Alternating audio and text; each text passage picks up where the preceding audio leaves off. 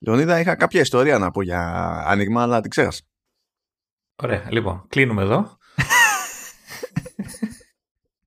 Θα λέμε την επόμενη φορά, θα έχουμε προετοιμαστεί καλύτερα. Κοίτα, το λογικό δεν είναι. Από τη στιγμή που δεν έχεις τρόπο να ανοίξουμε, κλείνουμε κατευθείαν. Δεν υπάρχει τρόπος να ανοίξεις το επεισόδιο, εντάξει. Πω και με ενοχλεί αυτό, απίστευτα έτσι, γιατί το σκεφτόμουν 3 μέρες, το είχα σίγουρο, το είχα πρόχειρο. Έκανα τη βλακία, ξέρεις, να αισθανθώ τόσο σίγουρος που δεν το σημειώσα πουθενά.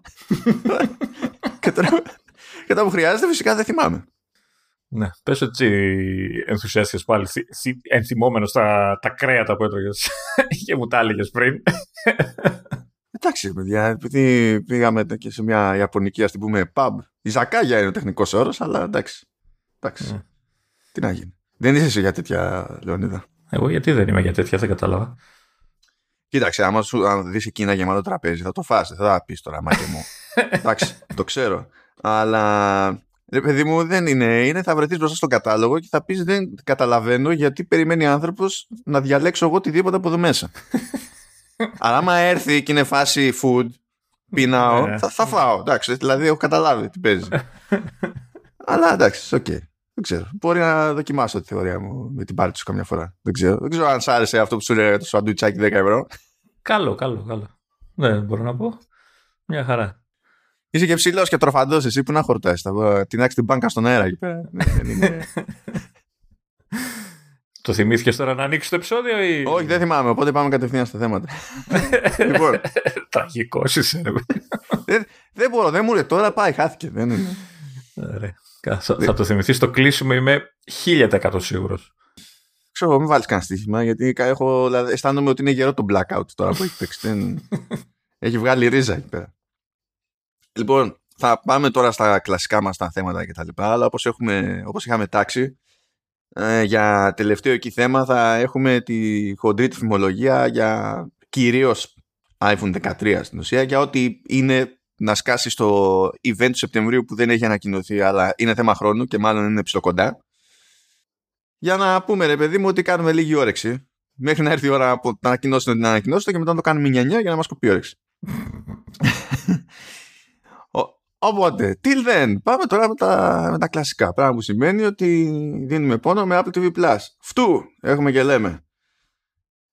Ανακοίνωσε η Apple ότι έπαιξε παραγγελιά εκεί για ολόκληρο series order στην ουσία για το The Changeling.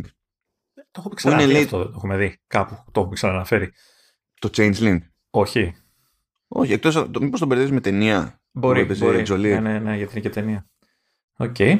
Τώρα αυτό είναι άλλη φάση βέβαια. Λέει τέλος πάντων ότι βασίζεται σε βιβλίο του Victor LaValle και ότι δηλαδή είναι λίγο, δηλαδή μια πρόταση είναι η περιγραφή. Δηλαδή έχει 200 προτάσεις στο τύπου, ξέρω. Έχει μια πρόταση με την κεντρική ιδέα και λέει, ρε παιδί μου, ότι είναι παραμύθι, λέει, για ενήλικες. Είναι, λέει, horror story, a parenthood fable and a perilous odyssey through a New York City you didn't know existed. Δηλαδή με τέτοια περιγραφή απλά μπορεί να είναι οτιδήποτε. Τι πας να εξηγείς, δεν έχουμε πει ότι έχουν θέμα με τις περιγραφές. Δεν το έχουμε. Πάμε. Οκ. Αυτό. Δηλαδή κάτι ακόμη καινούριο που υποτίθεται ότι δρομολογείται για την υπηρεσία. Μπράβο τα παιδιά. Ερώτηση, γιατί διαβάζω εγώ λίγο παρακάτω. Αναφέρεται η Αναπούρνα. Είναι η γνωστή Αναπούρνα από τα games. Όποτε είπε. Λοιπόν, επειδή έχω κόνε με το PR στην Αναπούρνα, θα στείλω, θα πω. Ο συμπαραγωγός μου σε αυτό το podcast, που δεν θα καταλάβετε επειδή είναι στα ελληνικά, θα σας πω εγώ τι είπε. Είπε αυτό. Λεωνίδα, η Αναπούρνα είναι από τις ταινίες και έσκασε στα games. Δεν είναι από τα games και έχεις κάνει ταινίες. Δεν ξέρω. Εγώ games ξέρω. Γι' αυτό κάνει τα κονέ που κάνει στα games και λες, καλά, πώς τους πέτυχε αυτούς για να κάνουν voice-overs εδώ πέρα, ξέρω. Γιατί έχει William Dafoe και Daisy Ridley και τα λοιπά. Γιατί έχει τα κονέ από πριν, Λεωνίδα. Καλά.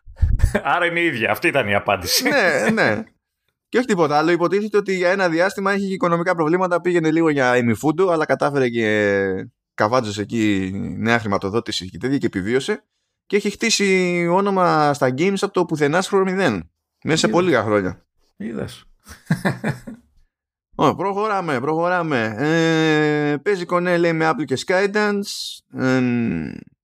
Για ένα, λέει, high profile project, το οποίο φαντάζομαι σημαίνει πολλά λεφτά, το οποίο πηγαίνει πακέτο με το ότι υποτίθεται πως θα πρωταγωνιστούν Scarlett Johansson και Chris Evans. Οπότε, πολλά λεφτά, ναι. Λοιπόν, ναι. Ναι, από αυτό και μόνο, πολλά λεφτά.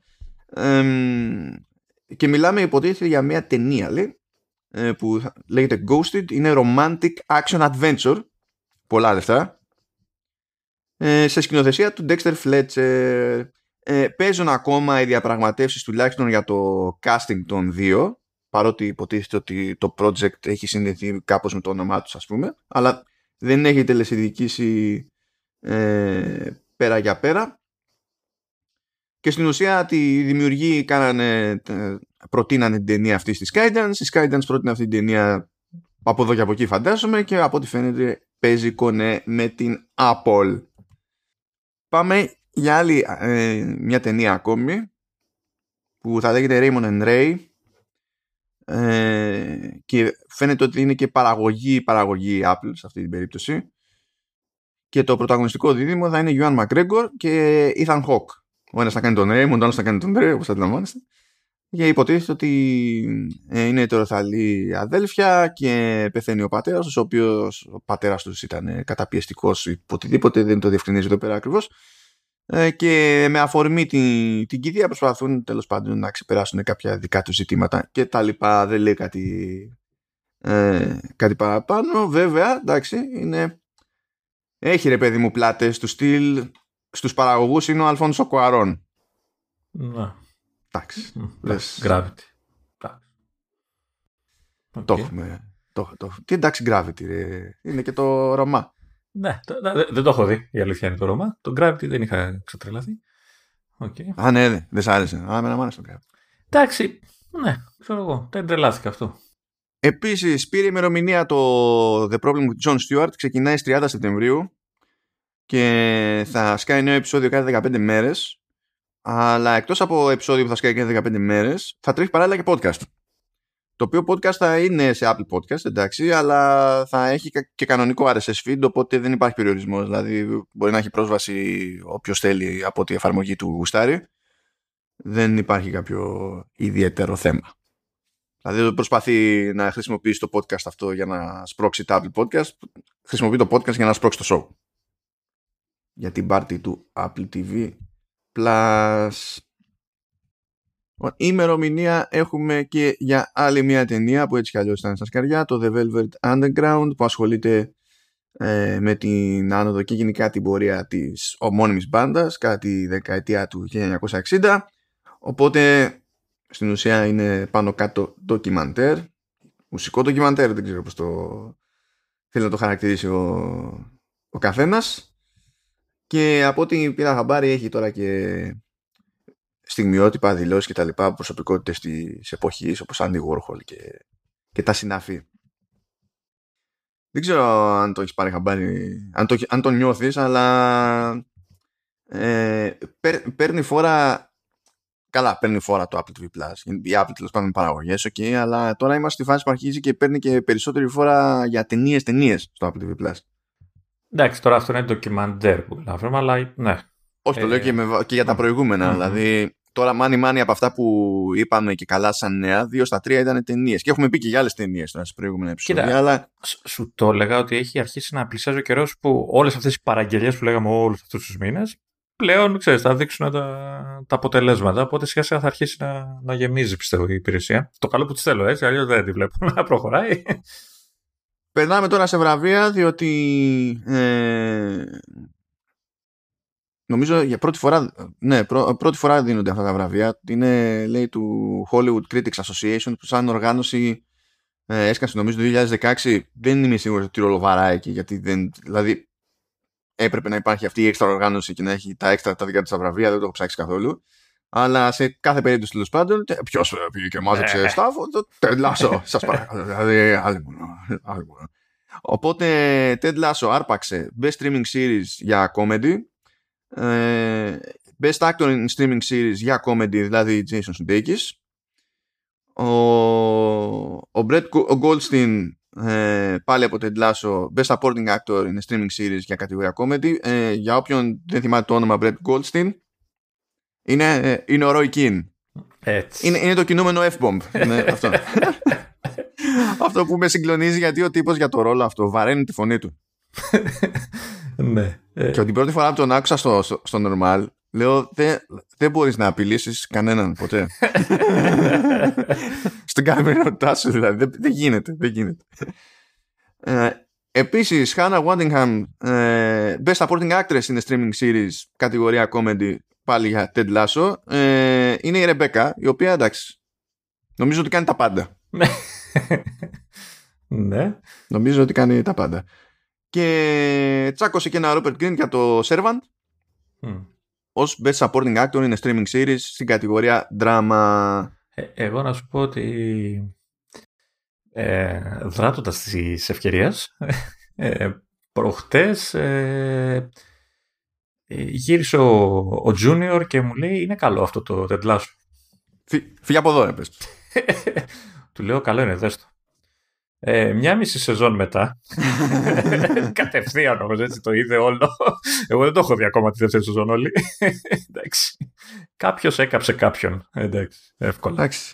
Πες του τώρα καλό μου παιδί, έχεις καταλήξει. Είναι, τι ισχύει, football is life ή football is death? Τι παίζει. Πήραμε το μήνυμα, γιατί ο Ντάνι Ρόχας το πήρε το μήνυμα. Πω τώρα που λέω Ντάνι Ρόχας. Άκου τι ζημιά έχω πάθει, έτσι. Δηλαδή κάτι έψαχνα σε κάποια φάση για Ντάνι Ρόχας. Δεν θυμάμαι, θέλω να δω πώς λέγεται ο ηθοποιός, παίζει το ρόλο κτλ. Και έχει καεί τόσο πολύ με το SEO το Far Cry 6, που όλα τα αποτελέσματα ήταν για το Far Cry 6. Γιατί έχει πρωταγωνιστεί το παιχνίδι που μπορείς να διαλέξεις αν είναι άντρας ή γυναίκα, αλλά και στις δύο περιπτώσεις λέγεται Ντάνι Ρόχας, και μου βγαίνει πίστη, ρε φίλε, να βρω αυτό που θέλω.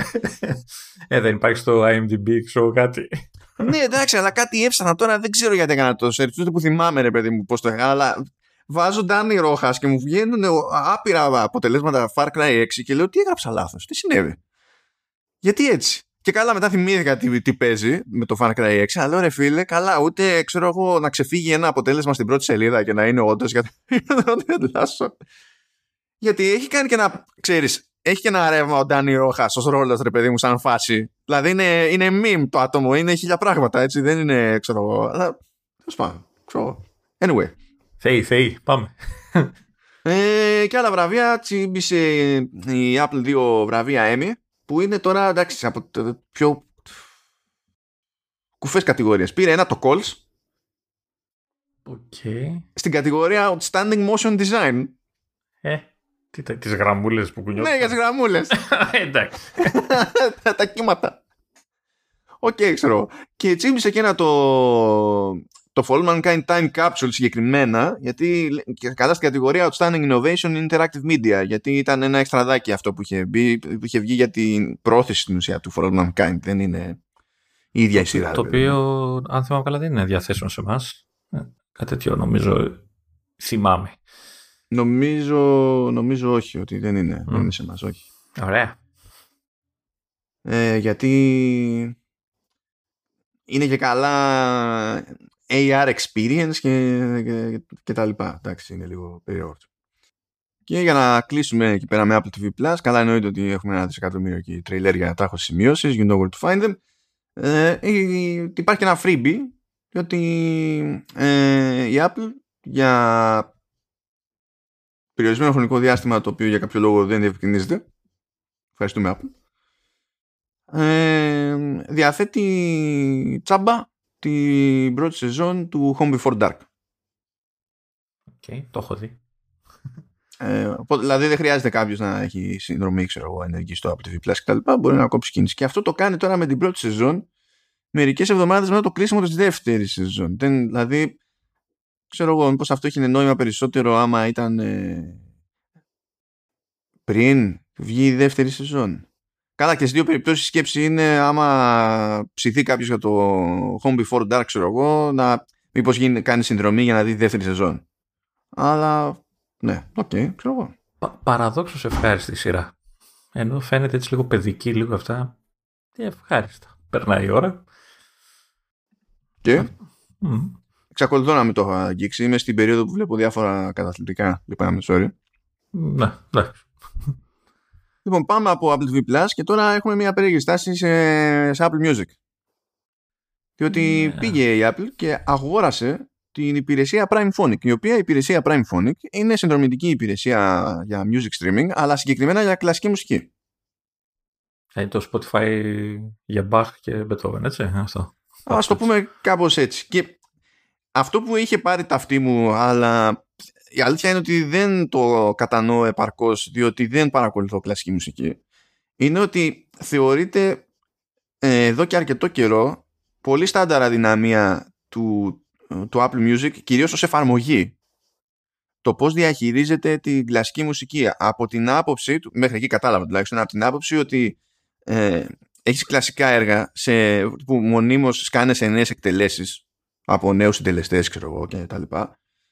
Οπότε έχεις επανομοιότυπα, ας το πούμε, tracks, όχι ως προς το παίξιμο τέλος πάντων, αλλά ως προς την ονομασία τους και τα λοιπά, σε πάρα πολλές παραλλαγές, πράγμα που συμβαίνει πιο δύσκολα με άλλα είδη μουσικής. Ναι, παίζουν covers, παίζουν διάφορα, αλλά στην κλασική μουσική αυτό είναι το στάνταρ, είναι όλη την ώρα, ας πούμε. Ναι. Και παίζει ρόλο όταν προσπαθεί κάποιος να βρει κάτι, να ανακαλύψει κάτι κτλ. Μπορεί να ψάξει συγκεκριμένα ότι θέλω το τάδε, αλλά θέλω την εκτέλεση εκείνου.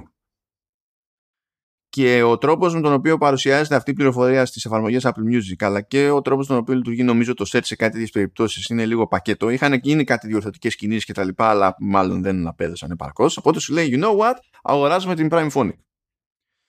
Και το άλλο το φοβερό που μου κάνει εντύπωση σε αυτή τη φάση είναι ότι λέει, όσοι είναι συνδρομητές Primephonic θα πάρουν 6 μήνες τσάμπα Apple Music. Οκ, αυτό δεν μου κάνει εντύπωση. Επίσης, από 7 Σεπτεμβρίου δεν θα μπορεί κάποιος να γίνει νέος συνδρομητής στην υπηρεσία Primephonic, γιατί κόβεται γενικά η υπηρεσία, πάει να λειτουργεί. Okay. Οπότε γίνεται με τη μία η μετάβαση Apple Music. Αλλά κάνει το εξής περίεργο η Apple. Τάση ότι αργά ή γρήγορα θα βγάλει και ξεχωριστή εφαρμογή Apple Music Men, αλλά συγκεκριμένα για κλασική μουσική, και ότι θα υιοθετήσει για αυτό το κομμάτι πάνω κάτω, ξέρω εγώ, δεν ξέρω με τι διαφορές, το user interface που είχε η εφαρμογή Primephonic, μαζί με εξτραδάκια που προκύπτουν τέλος πάντων από την ιδιοσυγκρασία του Apple Music. Ουσιαστικά δηλαδή θα κάνει ένα rebrand της εφαρμογής, έτσι καταλαβαίνω εγώ, της αντίστοιχης. Ναι, ειδικά σε πρώτη φάση. Αλλά αυτό που μου κάνει μεγαλύτερη εντύπωση στην ιδέα αυτή είναι ότι θα έχουμε δύο διαφορετικές εφαρμογές Apple Music, η οποία φαντάζομαι η δεύτερη θα είναι προαιρετική, δηλαδή θα υπάρξει στο store, δεν θα είναι, ξέρω εγώ, built-in στο σύστημα. Για την ίδια στην πραγματικότητα συνδρομητική υπηρεσία, και η ουσιαστική διαφορά θα είναι το πώς γίνεται το κουμάντο στην παρουσίαση συγκεκριμένων πληροφοριών. Και είμαι πολύ περίεργος να δω, δηλαδή τότε θα τον κάνω τον κόπο να δω, γιατί θα θέλω να δω για τι είδους πληροφορία μιλάμε και τι θέλει αυτή η εφαρμογή να φέρνει στον αφρό κτλ. Γιατί είμαι περίεργος να δω γιατί, ας πούμε, ήταν τόσο αδύνατο, ήταν τόσο σταθερά αποτυχημένη η προσπάθεια της Apple τέλος πάντων να βρει μια λύση για τη default την εφαρμογή, ας πούμε, που να λειτουργεί γενικά. Καλά, μπορεί απλά η λύση της Primephonic να είναι η καλύτερη που ξέρεις, και γι' αυτό και την αγόρασες, έτσι, δηλαδή, γιατί να κάθεσαι να πεις, να βρεις και τώρα κάτι άλλο, αφού υπάρχει κάτι που λειτουργεί, ρε παιδί. Απλά αν είναι τούμπανο, ξέρω εγώ, δηλαδή αυτό που έχει κάνει Primephonic, που υποτίθεται ότι είναι κομμένο και ραμμένο στα μέτρα της κλασικής μουσικής και των αναγκών που έχει το κοινό της, σημαίνει, δηλαδή αυτό το UI, ας πούμε, αν το υιοθετούσε η Apple γενικότερα σε Apple Music, θα δημιουργούσε πρόβλημα σε άλλες κατηγορίες μουσικής.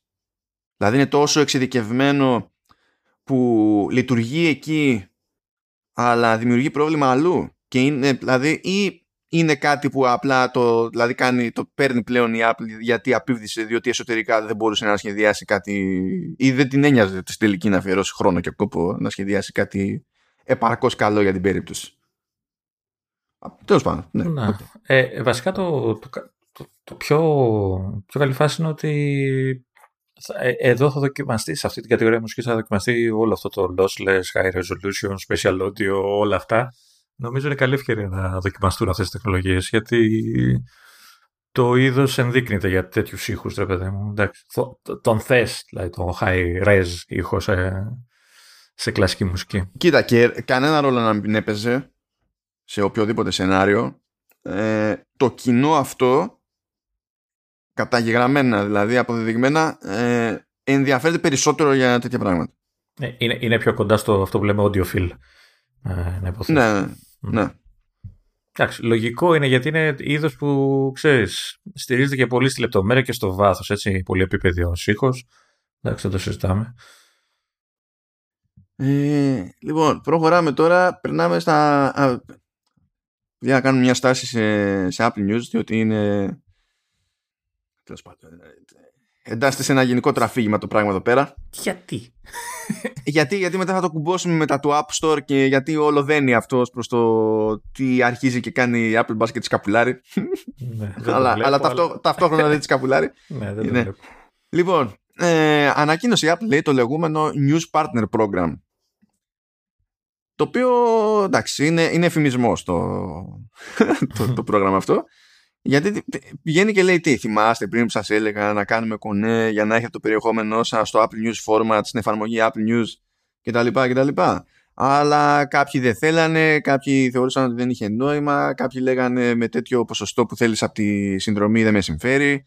Παρότι εξ αρχής έλεγε η Apple ότι στο περιεχόμενό σου μπορείς να έχεις διαφημίσεις και από τις διαφημίσεις μέσα στο περιεχόμενό σου τους παίρνω τίποτα, αλλά κατά ποσοστό από τις συνδρομές. Το οποίο λεγόταν ότι ήταν 30%, κάπου είχε ακουστεί ότι ήταν μέχρι και 50%, δεν κατάλαβα τι ίσχυε όποτε, αλλά σε κάθε περίπτωση αυτά τα ποσοστά απλά δεν λειτουργούν στον τύπο, γιατί δεν λειτουργεί με τέτοια περιθώρια κέρδους ο τύπος που να χτυπιόμαστε. Δεν έχει σημασία καν αν είναι ηλεκτρονικός τύπος ή όχι. Δεν υπάρχουν τέτοια περιθώρια κέρδους για να του πεις το αλλού σου κρατάω τόσο της 100, δηλαδή δεν παίζει.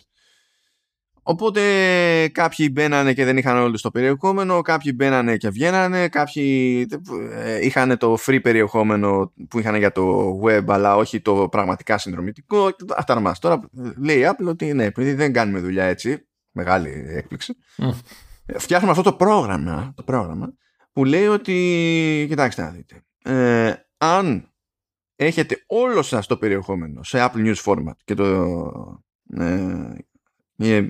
το διαθέτετε στην εφαρμογή Apple News και κανονικά χρησιμοποιείτε τέλος πάντων το σύστημά μας για τις συνδρομές και τα συναφή, τότε με το καλημέρα είστε σε μειωμένο ποσοστό κρατήσεων και είστε στο 15%. Okay. Είναι από αυτά τα περίεργα που έκανε εκεί πέρα και για περίπου πάρτι της Amazon ότι αν ισχύει αυτό και αυτό δεν σου παίρνω 30% αλλά σου παίρνω 15%. Μόνο που εδώ το έκανε πιο γρήγορα γιατί οι εκδότες είναι πιο κότσια. Καίγεται από αυτός της πιο γρήγορα αυτό. Ναι. Και λέει τέλος πάντων, έχει και κάποιες διαφοροποίησεις εντωμεταξύ, γιατί σου λέει ότι σε συγκεκριμένες χώρες, δηλαδή Αυστραλία, Καναδά, Ηνωμένες Πολιτείες και Ηνωμένο Βασίλειο, πρέπει όλο το περιεχόμενο του καναλιού που υπάρχει μέσα στην εφαρμογή Apple News να είναι στο Apple News Format. Αλλά για εκδότες, λέει, που έχουν έδρα έξω από αυτές τις χώρες και δεν δημοσιεύουν σε Apple News Format, τότε πρέπει, λέει, να μοιράζονται το περιεχόμενό τους με το κλασικό τους RSS feed. Και αυτό επίσης είναι περίεργο. Γιατί αυτό είναι διευκόλυνση, αλλά είναι διευκόλυνση μόνο σε μία αγγλόφωνες χώρες. Να. Και πάλι σπάει η προσέγγιση, ας πούμε. Είναι σαν να παίζει άλλο παιχνίδι από εδώ, άλλο παιχνίδι από εκεί πέρα η Apple. Τέλος πάντων, θα βάλω και την ανακοίνωση με τις λοιπές προϋποθέσεις, αλλά τέλος πάντων είναι εκεί. Δηλαδή δεν υπάρχει υπηρεσία σε εμάς, έτσι, οπότε. Και όχι μόνο σε εμάς, έτσι.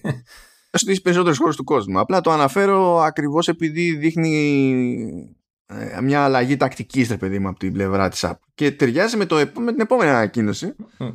Ακούστε, παιδιά, τώρα τάκα. Είναι από το δελτίο τύπου της Apple. Apple, US developers agree to App Store updates that will support businesses and maintain a great experience for users.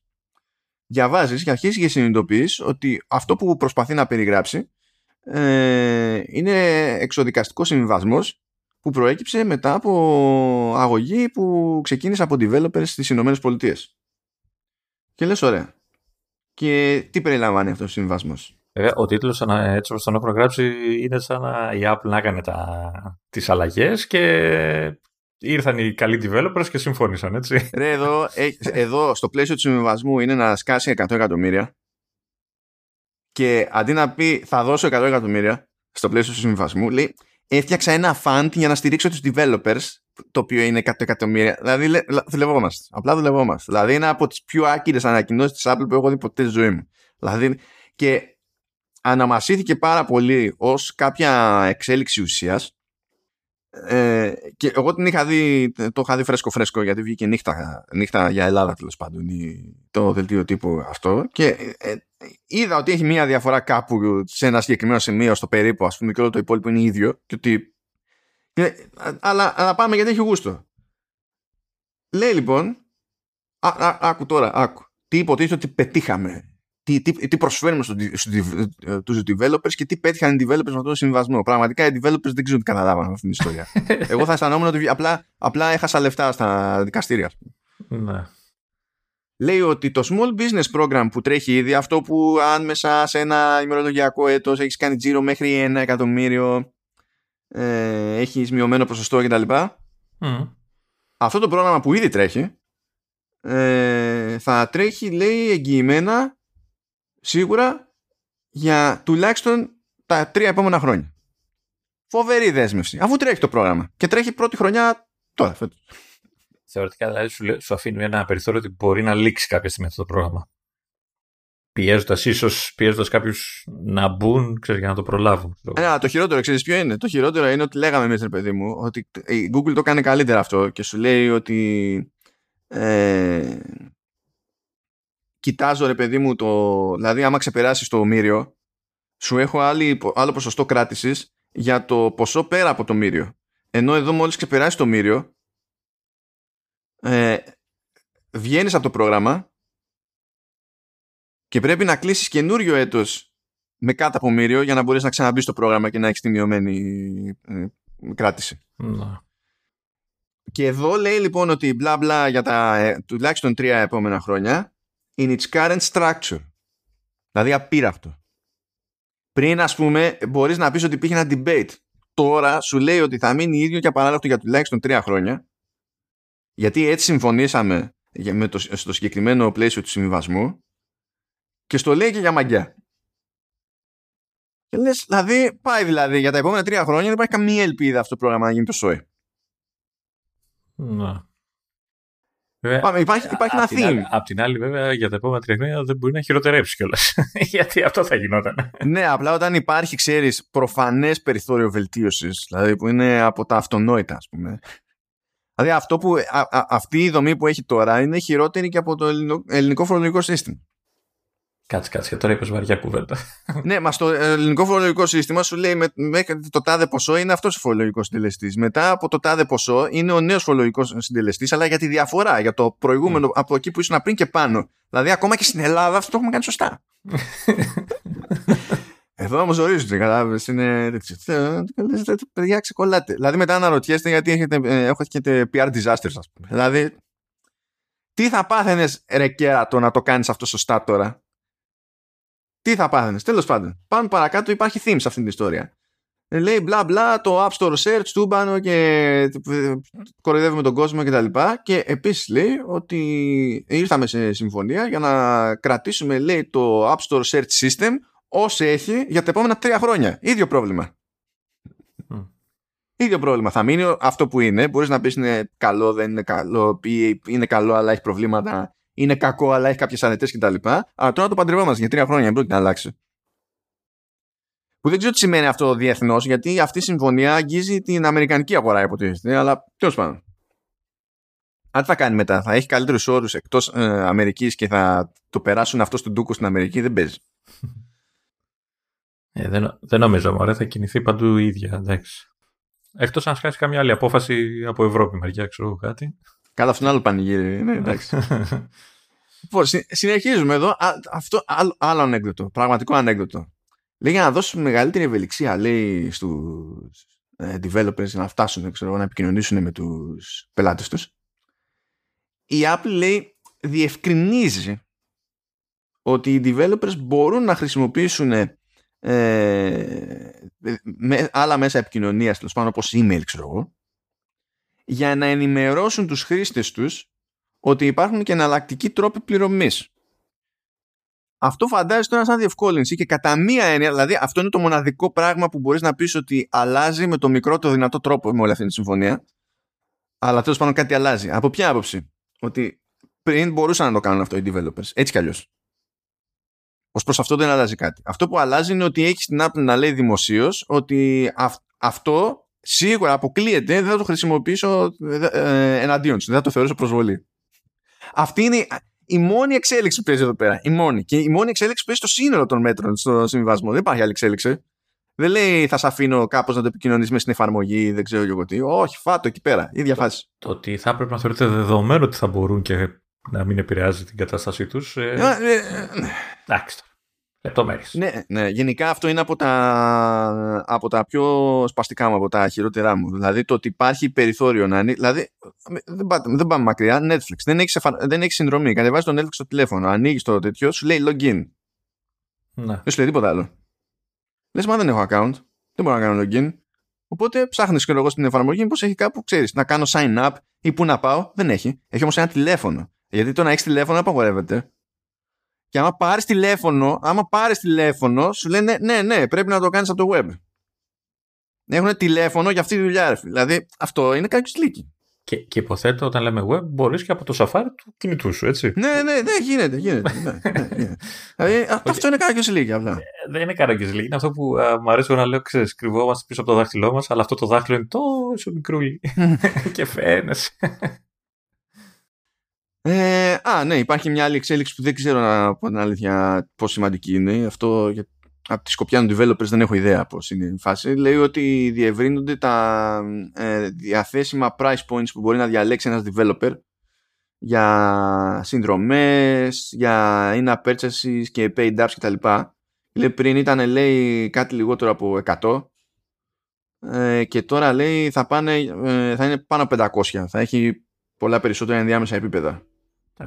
Καλό νομίζω είναι αυτό. Ναι, εντάξει. Απλά δεν ξέρω στην πράξη, ξέρεις ποιο είναι το ζήτημα που υποτίθεται ότι αντιμετωπίζει αυτό, ρε παιδί μου. Αυτό δεν έχω. Επίσης λέει, η Apple θα διατηρήσει την επιλογή που δίνει στους developers να εφεσιβάλλουν μια απόρριψη από το App Review. Που είναι κάτι που ανακοίνωσε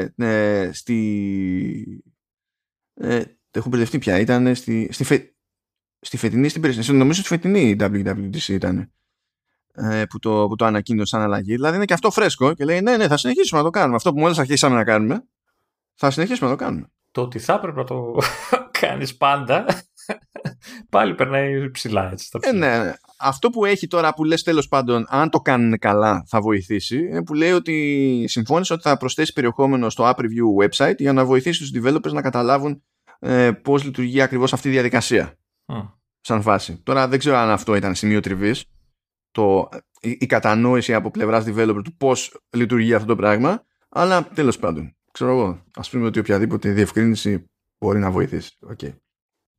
Αυτό που, εντάξει, αυτό μπορείς να πεις ότι είναι λίγο πιο χαριτωμένο, αλλά πάλι το που βοηθάει, νομίζω ότι βοηθάει περισσότερο την Apple ενδεχομένως παρά σε κάτι άλλο, δηλαδή είναι περισσότερο για PR.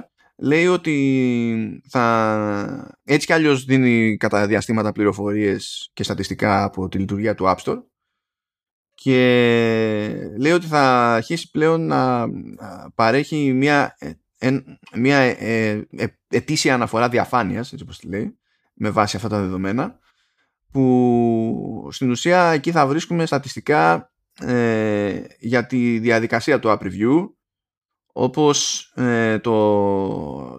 πόσες απορρίψεις έγιναν για διαφορετικούς λόγους, ξέρω εγώ, ο αριθμός των λογαριασμών από χρήστες και developers που απενεργοποιήθηκαν, στοιχεία για τα search queries και τα αποτελέσματα, για τον αριθμό των εφαρμογών που αφαιρέθηκαν από το App Store κτλ. Κάτι ψηλό έκανε τώρα τελευταία σχετικά, αλλά το έκανε για άλλο λόγο και δεν νομίζω ότι είχε τόση πληροφορία μέσα. Αλλά νομίζω ότι αυτό πάλι θα είναι θέμα PR. Θα είναι για να έχει να πει σε κάποιον, ρε παιδί μου, για όλα τα παράλογα που γίνονται με κάποιες απορρίψεις, που είναι ξεκάθαρα λάθος, ξέρω εγώ. Άμα έχει να πει ότι ναι, αλλά εντάξει, εγώ κουμαντάρω τόσες εφαρμογές και έχω απορρίψει τόσες εφαρμογές και αυτές που απέρριψα από λάθος είναι τόσο λίγες, ας πούμε, που τι να κάνω, θα γίνουν και λάθη. Εγώ πιστεύω δηλαδή ότι απλά έτσι θα το παίξει με τις αναφορές αυτές. Κοίτα, δεν ξέρω αν θα έχει ανάλυση, απλά θα είναι bullets που θα σου λέει τόσες εφαρμογές, γι' αυτό το λόγο απορρίφθηκαν ή δεν ξέρω εγώ τι. αν έχει λίγο παραπάνω ανάλυση, ίσως να λειτουργήσει και ως πρόληψη για τους developers. Δηλαδή να βλέπουν, ξέρεις, που δίνει πόνο και μήπως μπορούν να, ξέρεις, να πειράξουν την όποια εφαρμογή για να γλιτώσουν το τσεκούρι. Δεν ξέρω αν θα τους δίνει τέτοιου είδους ευελιξία.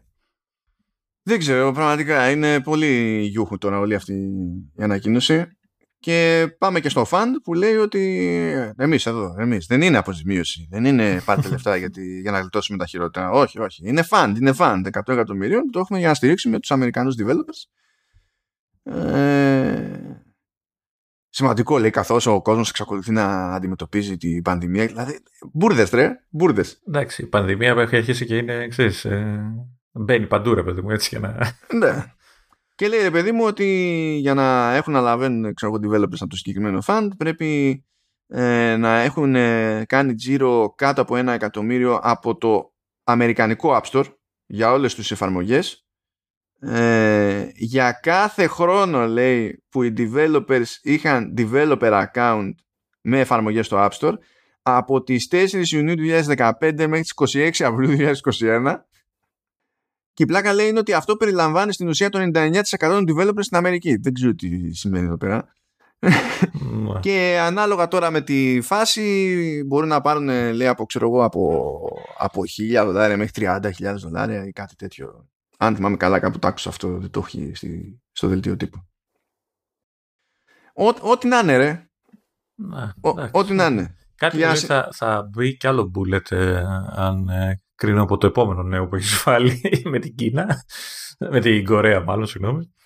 Το επόμενο, παιδιά, ναι, λοιπόν, πέρασε νόμος από το Κορεατικό Κοινοβούλιο που έχει πάρα πολύ πλάκα το reporting σε αυτό το θέμα, αλλά τέλος πάντων είναι σημαντική εξέλιξη γενικά, ειδικά αν πάρουν γραμμή και άλλες χώρες και προσπαθήσουν να κάνουν κάτι παρόμοιο. Πέρασε ένας νόμος στον οποίο πήγαν κόντρα τόσο η Apple όσο και η Google, που στην ουσία απαιτεί από τις εταιρείες αυτές να επιτρέπουν σε developers να χρησιμοποιούν εναλλακτικά συστήματα πληρωμών για in-app purchases. Mm. Όχι δηλαδή για την αγορά, την αρχική αγορά μιας εφαρμογής, αν είναι, ξέρεις, και καλά premium. Άρα αυτό που λέγεις πριν για το Netflix, θα μπορεί το Netflix να βάλει κάποιο link, κάτι, ξέρω εγώ, για να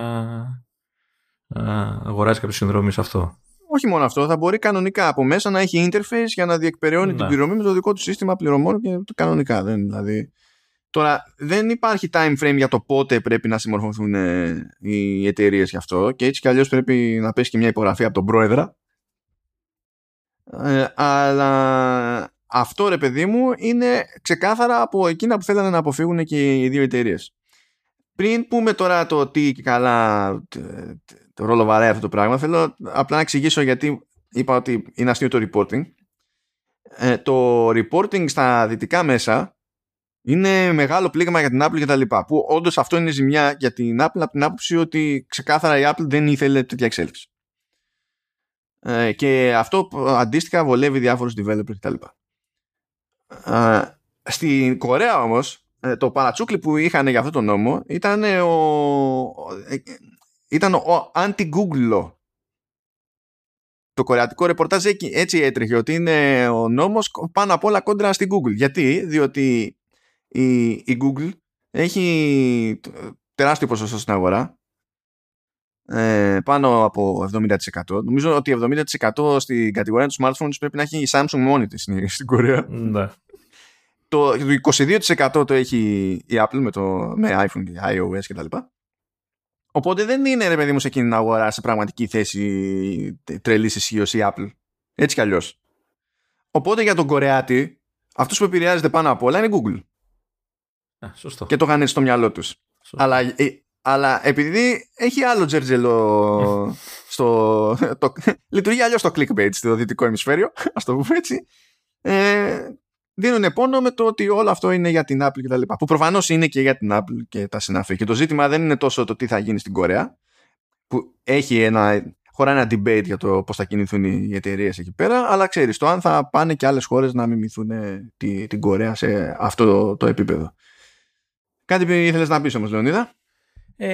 Καταλαβαίνω καλά ότι αυτό το πράγμα δεν θα επιτρέπει τώρα σε developers και δεν ξέρω τι να φτιάξουν δικό του store, δηλαδή αυτό που ήθελε η Epic. Έτσι, απλά θα μπορούν αυτό που είπες να έχουν ένα σύστημα δικό τους μέσα στην εφαρμογή τους. Δεν ανοίγει δηλαδή ο δρόμος για εναλλακτικά store. Όχι, θα... στην ουσία αυτό που θα μπορούν να κάνουν οι developers με βάση τον νέο νόμο είναι αυτό που κάνανε έτσι κι αλλιώς όσοι έμποροι ας το πούμε απτών και φυσικών προϊόντων είχαν εφαρμογή. Που εκεί πέρα έτσι κι αλλιώς δεν επιβάλλει τη χρήση. Όχι απλά δεν επιβάλλει τη χρήση του δικού της σύστημα πληρωμών η Apple, αλλά δεν επιτρέπει τη χρήση του δικού της συστήματος πληρωμών. Ένας πρέπει να έχει το δικό του, γι' αυτό πας να αγοράσει κάτι από Amazon και δεν περνάς από το σύστημα της Apple καθόλου. Ναι. Διότι στο λιανεμπόριο με physical goods και τα λοιπά, τι εννοείς θα κρατήσει 30%? Δεν παίζουν αυτά. Δηλαδή. Δεν παίζουν. Να σου πει τι, θα πάμε φυλακή. Δεν υπάρχουν τέτοια περιθώρια ποτέ.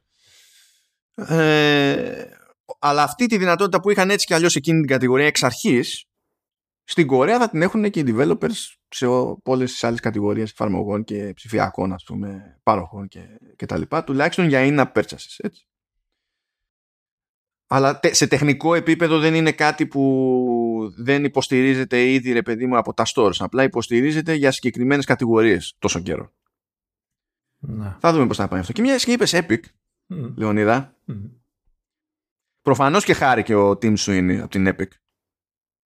Γιατί τουλάχιστον αυτή είναι μια κάποια νίκη, ας πούμε, προς την κατεύθυνση που κυνηγάει η Epic και το Coalition for App Fairness στο οποίο εντάσσεται η Epic και τα λοιπά και συγχρηματοδοτεί η Epic. Αλλά φίλε, βγαίνει ο Tim Sweeney και άκου τι κάνει tweet. Που δεν θα το είχα πάρει χαμπάρι γιατί δεν ακολουθώ τον Tim Sweeney. Αλλά μου έκανε τη ζημιά ο Μιχάλης ο Τέγος. Γιατί με τάγκαρε επίτηδες για να εκνευριστώ. Βγαίνει και λέει, ρε παιδί μου, ότι το πρόεδρος τάδε στη πτώση του τείχους του Βερολίνου είχε πει μπλα μπλα, είμαστε όλοι Γερμανοί και τα λοιπά, και σήμερα με αυτή την εξέλιξη μπορούμε να πούμε, ξέρω εγώ, με περηφάνεια είμαστε όλοι Κορεάτες. Και λες, τι συγκρίνεις, ρε? Τι συγκρίνεις, ρε αμπαλετύπε? Είναι το ίδιο πράγμα. Το ίδιο πράγμα στην ουσία, η κατάρρευση του ψυχρού πολέμου. Τη επανένωση μιας χώρας που είχε χωριστεί στη μέση για τα τερτύπια δύο υπερδυνάμεων μετά από παγκόσμιο πόλεμο. Είναι το ίδιο πράγμα, καημένε. Μια εξέλιξη που στην ουσία αλλάζει την ισορροπία δυνάμεων ως προς το που πηγαίνουν τα φράγκα στην τσέπη, με μια κοσμογονική σχεδόν αλλαγή όπως ήταν το τέλος του ψυχρού πολέμου. Τρε άμπαλε, ρε βλαμένε. Δεν μπορείς να πανηγυρίσεις, που λογικό είναι να πανηγυρίσεις. Δηλαδή, δεν θα σου ρίχνω άδικο. Δηλαδή, αυτόν τον στόχο είχες, προς αυτή την κατεύθυνση κινήθηκε. Είναι win. Δεν μπορείς να μην είσαι κανίβαλος πάνω στο win, ρε Σουίνι. Δηλαδή, πώς να σου πω, είναι σαν να βγούμε εδώ σε αυτή τη χώρα, ξέρω εγώ, και να πει κάποιος ότι πάρα πολύ ωραία, πέφτει 1% ο φορολογικός συντελεστής στους ελεύθερους επαγγελματίες, και να πετάξει ο άλλος ότι τέτοιο πράγμα δεν έχω ξανανιώσει από το Πολυτεχνείο. Δεν είναι normal. Δεν είναι normal. Δεν τις μπούρδες. Πραγματικά δεν θα ήθελα να ήμουν στο νομικό τμήμα της Epic. Δεν θα ήθελα. Θα είχα αποκτήσει έλκος. Θα φοβόμουν κάθε φορά που θα έσκαγε tweet από τον Tim Sweeney. Τέλος πάντων. Είμαι λίγο κακός. Ναι, είμαι λίγο κακός. Τέλος πάντων, σε κάθε περίπτωση πάει και αυτό, το οποίο το άφησα εδώ όσο μιλάμε για υπηρεσίες, γιατί για την Apple τα έσοδα του App Store είναι στο segment του services. Οπότε τώρα έχουμε να καλύψουμε και μία υπηρεσία ακόμη. Ποια? Τους αρκάδες στο Apple. Αυτό. Apple Arcade έχουμε. Apple Arcade. Λοιπόν, ναι, έχουμε δύο παιχνίδια, γιατί είναι από την περίοδο που κάναμε μπάνια. Ναι. Και το ένα είναι όνομα, και θα το αφήσω για την ώρα στην άκρη. Γιατί θα, ναι. Και το άλλο είναι το World Web Τέλος πάντων, Wurdu γράφεται με U. Ναι, το οποίο είναι δημιούργημα από δύο Ολλανδούς game designers. Και είναι word game, όπως λέγεται, όπως ακούγεται και από το όνομα. Άμα το δει κανείς, δει τα screenshots και αυτά, θα του θυμίσει κατευθείαν Scrabble και Σταυρόλεξο και τέτοια πράγματα. Στην ουσία ο παίκτης έχει στη διάθεσή του μία λίστα με λέξεις, τις οποίες πρέπει να τοποθετήσει με κάποιο τρόπο στο διαθέσιμο ταμπλό. Εννοείται ότι κάθε λέξη, ξέρεις, πρέπει να διασταυρώνεται με την προηγούμενη κτλ. Ναι, αλλιώς θα σας βάζαμε όλες τύχη και θα κερδίζουμε. Ακριβώς. Είναι χαλαρό και είμαι σίγουρος ότι έπαιξες αρκετά. Έτσι, είναι χαλαρό παιχνίδι. Έχει διάφορα modes για να παίξεις. Δηλαδή το κλασικό, ας το πούμε, το λεγόμενο tangle mode, σου λέει ότι σου ανοίγω εγώ το ταμπλό και εσύ πρέπει με κάποιο τρόπο να τοποθετήσεις 15 λέξεις σε αυτό.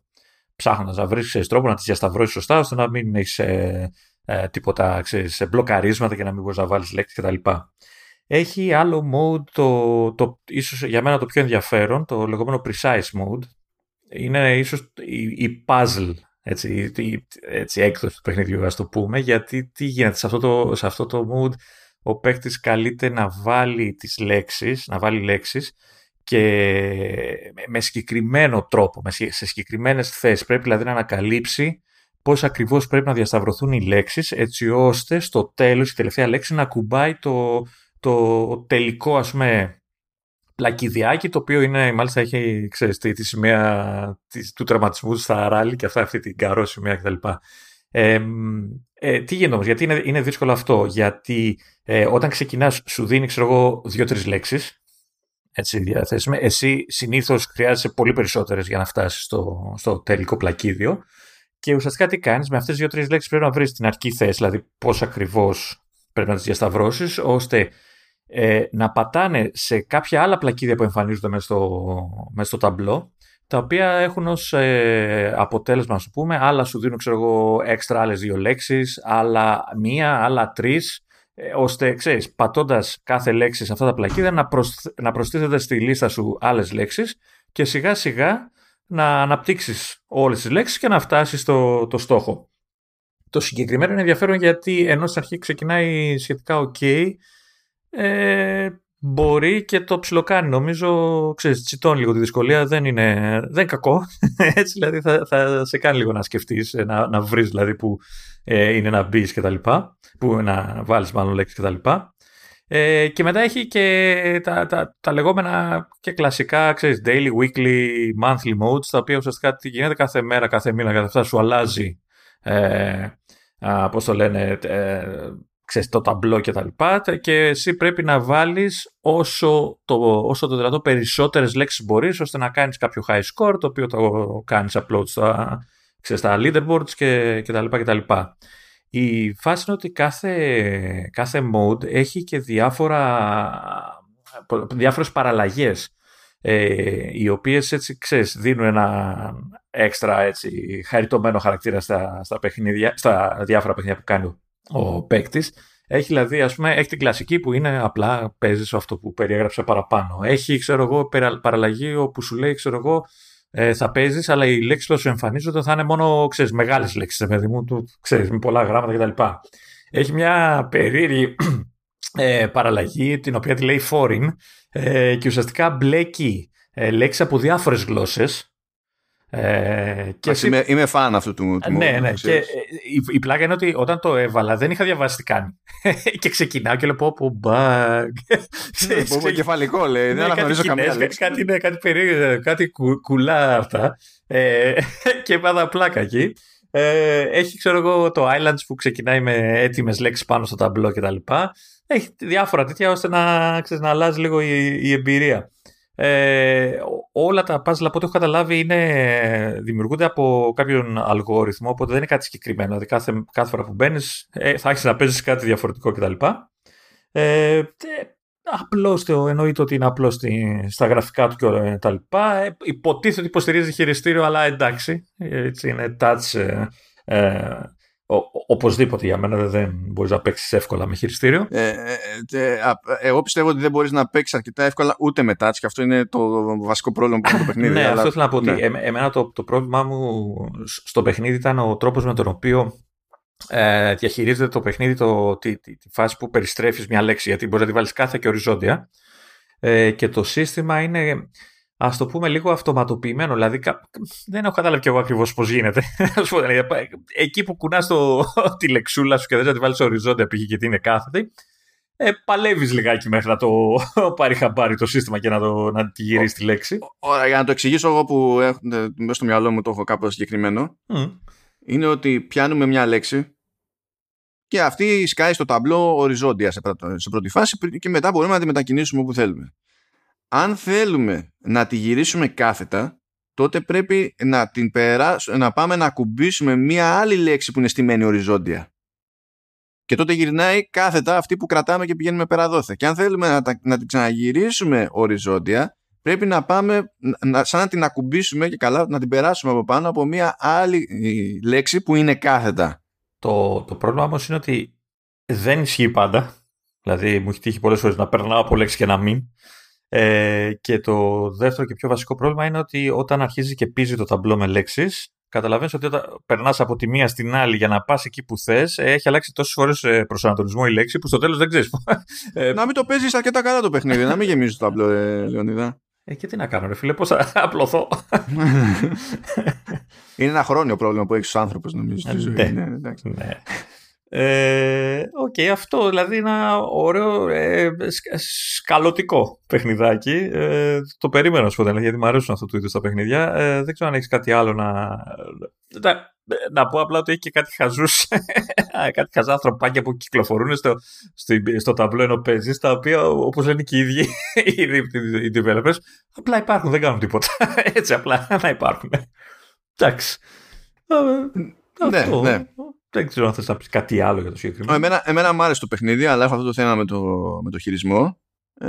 Μ' αρέσει πάρα πολύ ότι έχει την παραλλαγή με τις ξένες λέξεις, γιατί σε βγάζει από το στάνταρ την πεπατημένη, και νομίζω ότι καλό αυτό είναι γενικότερα, όποια και αν είναι η μητρική σου γλώσσα, ρε παιδί μου, σε κάθε τέτοια περίπτωση. Να εξηγήσω εδώ ότι παρόλο που παίζεις σε γλώσσες που το πιθανότερο να μην τις γνωρίζεις, επειδή έχεις μια λίστα με συγκεκριμένες λέξεις, δεν χρειάζεται να γνωρίζεις τη γλώσσα. Έτσι, απλά βλέπεις τη λέξη, βλέπεις τα γράμματα πάνω κάτω και κάνεις τη... Απλά να συμπληρώσω ότι γενικά όλες αυτές οι παραλλαγές, ακόμη και όχι αισθητικές παραλλαγές, αισθητικές, τέλος πάντων, ξεκλειδώνεις themes που έχουν να κάνουν με το ποιο είναι το θέμα του λεξιλογίου που σου σκάει όταν παίζεις. Αλλά υπάρχουν και παραλλαγές που στην ουσία είναι τα διαφορετικά modes. Όπως είναι το long με μεγάλες λέξεις και τέτοια πράγματα, και το ίδιο το foreign. Ακόμα και αυτά δεν είναι διαθέσιμα από την αρχή. Υποτίθεται ότι συνδυάζει το παιχνίδι την αρχική σου πρόοδο, δηλαδή την αντιμετωπίζει χωρίς να σου λέει αυτό είναι tutorial. Αν και έχει τώρα ένα tutorial αρχικό τελείως χαζό. Εξακολουθεί και λειτουργεί ως tutorial στην πραγματικότητα, και υποτίθεται ότι είναι στημένο ώστε έτσι κι αλλιώς να ολοκληρώνεις κάποια βασικά challenges που λέει όταν ασχολείσαι με τους πρώτους γρίφους, και σου ξεκλειδώνει σιγά σιγά αυτά τα modes. Και όταν, εντάξει, πλέον δεν μένουν άπειρα πράγματα για να ξεκλειδώσεις, ειδικά σε modes, γιατί themes, εντάξει, έχουν αέρα, ρε παιδί μου, τότε είναι που αρχίζουν και σκάνε πιο τυπικά challenges που έχουν να κάνουν με την ικανότητά σου στο παιχνίδι. Όπως π.χ. είχε ένα που έλεγε, ρε παιδί μου, ότι τοποθέτησε τόσες λέξεις, δεν είναι ανάγκη να γίνει σε ένα game, δεν τον ενδιαφέρει, κάνει track δηλαδή σε πολλαπλές παρτίδες, αλλά τοποθέτησε λέξεις ακριβώς πάνω στο όριο του ταμπλό. Ναι. Που αυτό είναι λίγο πιο δύσκολο, ρε παιδί μου. Δεν ξεκινάς και λες, εντάξει, χαβάλες, πάμε, το έχουμε. Το έχω κάνει. Ναι, και εγώ το έβγαλα το challenge. Απλά θέλω να σου πω, προσπαθώ να δείξω, ρε παιδί μου, ότι από ένα σημείο και έπειτα το πράγμα, δηλαδή θέλει λίγο για να πάρει, ας το πούμε, την κανονική του μορφή σαν φάση. Και το συνδυάζει με τα challenges. Αντί να φτάνεις σε ένα σημείο για να σου πει, έβγαλες αυτό το επίπεδο, οπότε τώρα μάθε κι αυτός, σου λέει, κάνε αυτό. Και τώρα unlock extra stuff, και στην αρχή τα extra stuff είναι στην ουσία από το στάνταρ περιεχόμενο, και μετά απλώνει το πράγμα. Εντάξει. Όχι, νομίζω ότι έχει περισσότερο βάθος από όσο δείχνει στην αρχή αυτό. Πάντως είναι σίγουρα σκάλωμα. Και είναι και χαλαρωτικό. Εντάξει, λίγο το precise μπορεί να τσαντήσει άμα δεν βρίσκεις εύκολα την αρχή. Αλλά οκ. Okay. Ωραία, δεν θέλω να προχωρήσω στο επόμενο. Γιατί ρε Λεωνίδα, γιατί. Τι σου φταίει τα Σοβιέτ. Όχι, δεν έχω θέμα. Λοιπόν, το δεύτερο παιχνίδι που έχουμε στη λίστα, έτσι, είναι το Tetris Beat. Νομίζω ότι κάπου εδώ μπορώ να σταματήσω την περιγραφή του παιχνιδιού, έτσι.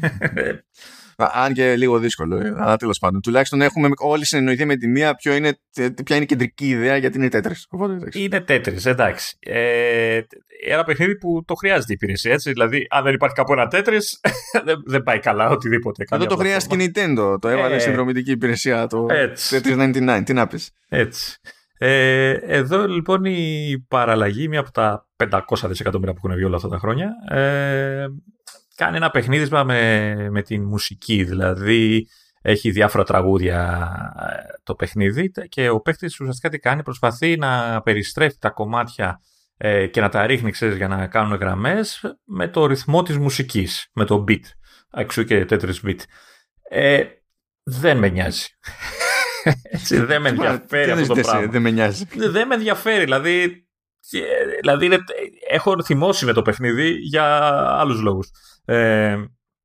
Λοιπόν, ουσιαστικά έχει τρία modes. Τραγούδια λένε ότι θα βάζουν κάθε μήνα, νομίζω, αν δεν θυμάμαι. Ναι.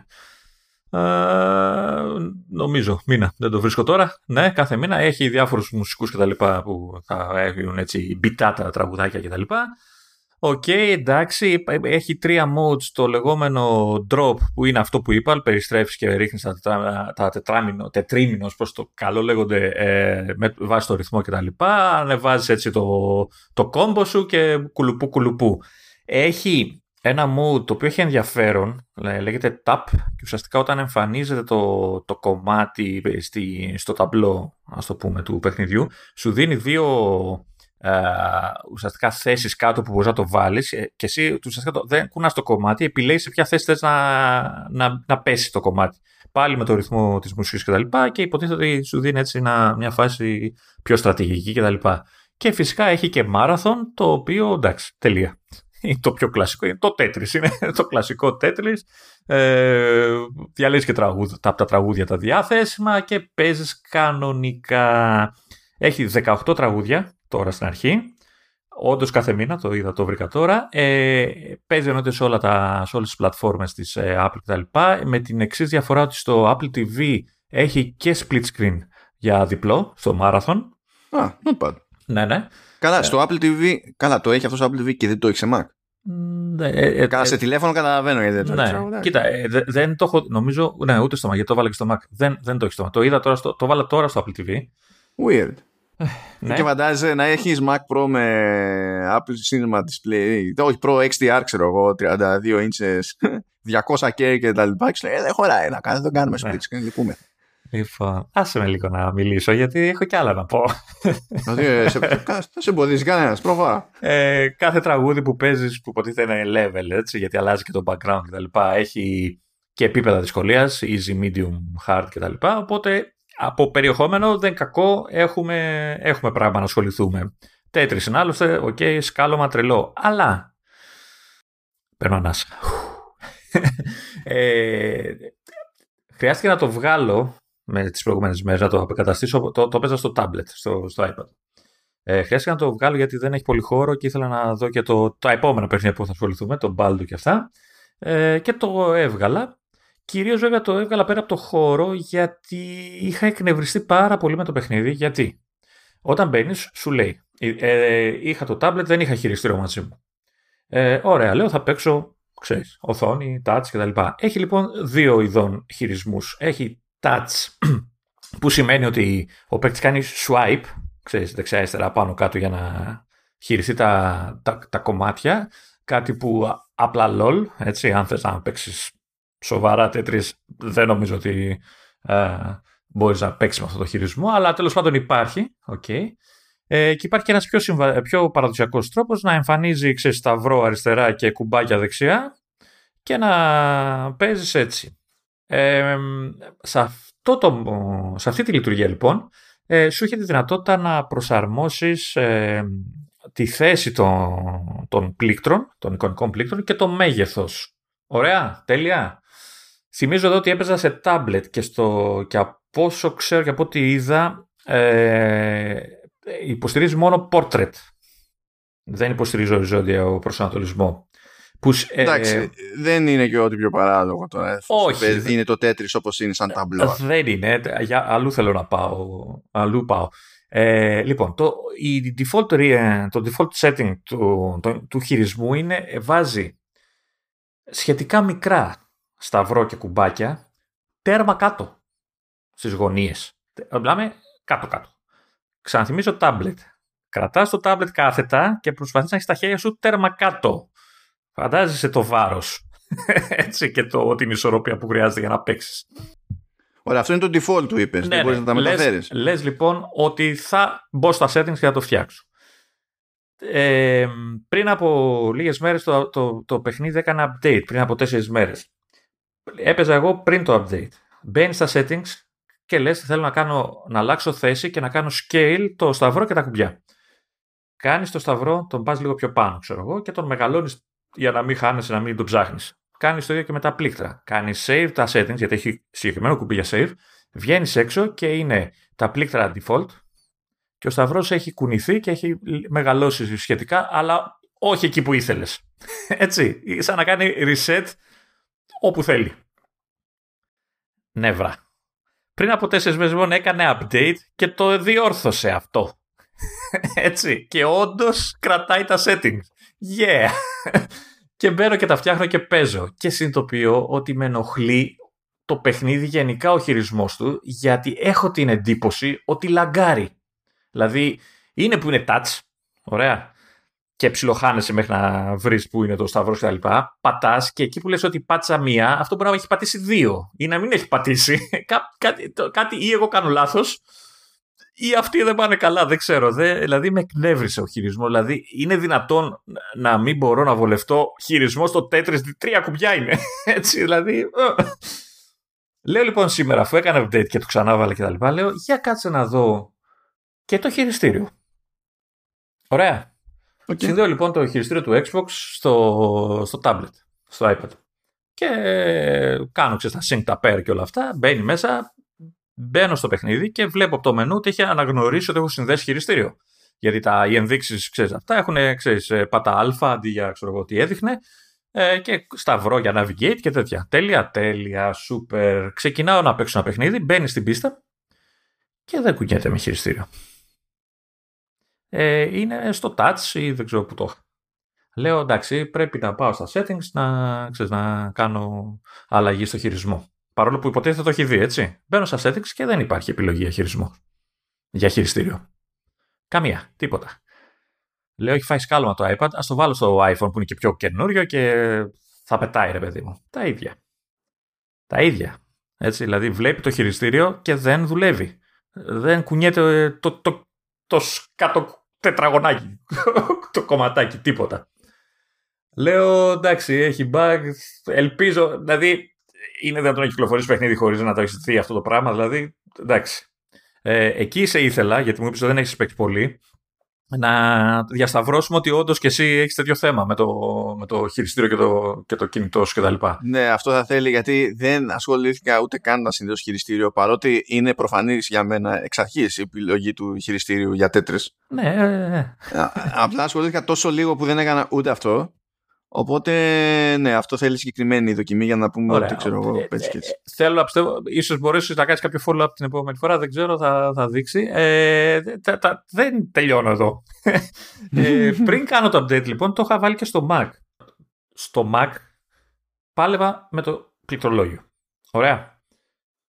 Εγώ έχω την εντύπωση ότι όπως σχεδόν σε όλες τις εκδόσεις του Tetris που έχω παίξει, ότι όταν πατάς το πάνω βελάκι κάνει hard drop, σωστά, και έχεις πλήκτρο που κάνει την περιστροφή των κομματιών. Ναι. Το έχουν ανάποδα. Που σημαίνει ότι muscle memory πεθαίνει, έτσι, δεν υπάρχει περίπτωση να το συνηθίσεις αυτό με τίποτα.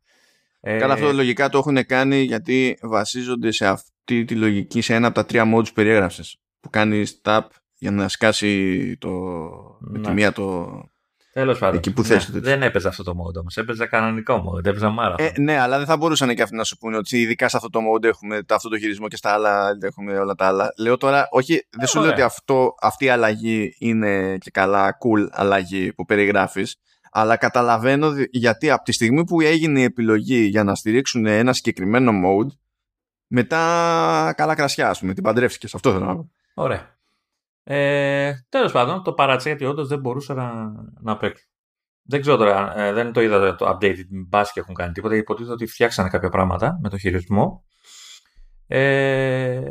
Είπα λοιπόν λίγο πριν ξεκινήσουμε να το δω εσύ και στο Apple TV που έχει και split screen και δεν συμμαζεύεται κτλ. Μπορώ να σου κάνω μια απλή ερώτηση. Θυμάσαι ότι το Apple TV μου είναι δεν είναι το τελευταίο 4K, είναι το προηγούμενο, το HD, που όντως, ρε παιδί μου, σε πολλά παιχνίδια ζορίζεται κτλ. Okay. Θεωρείς τον Baldo που θα αναφέρουμε παραπάνω πιο βαρύ από το Tetris σαν παιχνίδι? Όσο να πεις, εντάξει, είναι ισομετρικό, αλλά είναι 3D, έχει χάρτη, είναι, ξέρω εγώ, έχει χαρακτήρες, έχει από αυτό τέτοια, έχει πράγματα, ρε παιδί μου. Το Ocean Horn. Ναι, επίσης εννοείται ότι είναι πιο βαρύ αυτό το πράγμα. Ναι, το οποίο δεν έπαιζε καλά στο αυτό, αλλά ναι. Αν σου πω ότι είναι πιο βαρύ το Tetris, σε επίπεδο να είναι unplayable, τι θα έλεγες τώρα?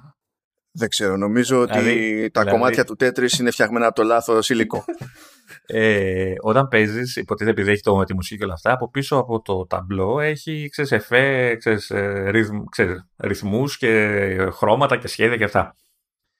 Τα frame rate στο Apple TV το HD ήταν δεν ξέρω, μονοψήφιο. Δεν ξέρω τι φρίκι έφαγε. Δηλαδή δεν μπορούσα να κούναγα το. Πόσα καρέ θέλεις για να καταλάβεις ότι γύρισε το κομμάτι του Tetris κι εσύ? Έλα. Λεωνίδα. Πάταγα το πλήκτρο να πάει αριστερά. Πήγε. Αυτή ήταν η απόσταση. Πάταγα να πέσει κάτω. Άκουγα τον ήχο, κλικ. Και μετά έβλεπα το κομμάτι να πέφτει. Εκεί ήταν όλο ένα slowdown. Ακόμα και στα μενού.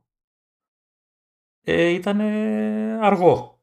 Αυτό κάνει για benchmark, για τις καινούριες κονσόλες. Να κάνουν brute force με την ελπίδα να παίξει σωστά το Tetris. Ναι. Αλλά το χειριστήριο έπαιζε κανονικά. Γιατί δεν θα μπορούσα να κάνω κάτι άλλο. Εντάξει.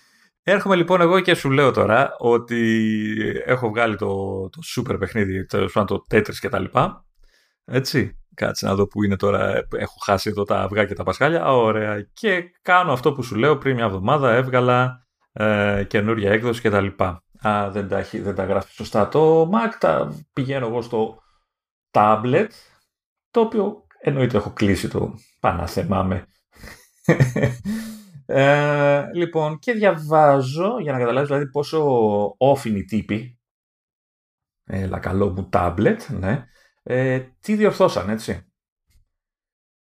Και σου λέει λοιπόν οι άνθρωποι εδώ ότι διορθώσαμε. Τα χειριστήρια που δεν σώζανε στη θέση που τα ήθελες, τέλεια και εξαιρετικά, όντως δούλεψε. Ενημερώσαμε, λέει, το χειρισμό. Ωραία. Ώστε να μπορείς να κουνάς το κομμάτι και να το περιστρέφεις ταυτόχρονα. Δηλαδή δεν υπήρχε αυτό το πράγμα πριν σε Tetris.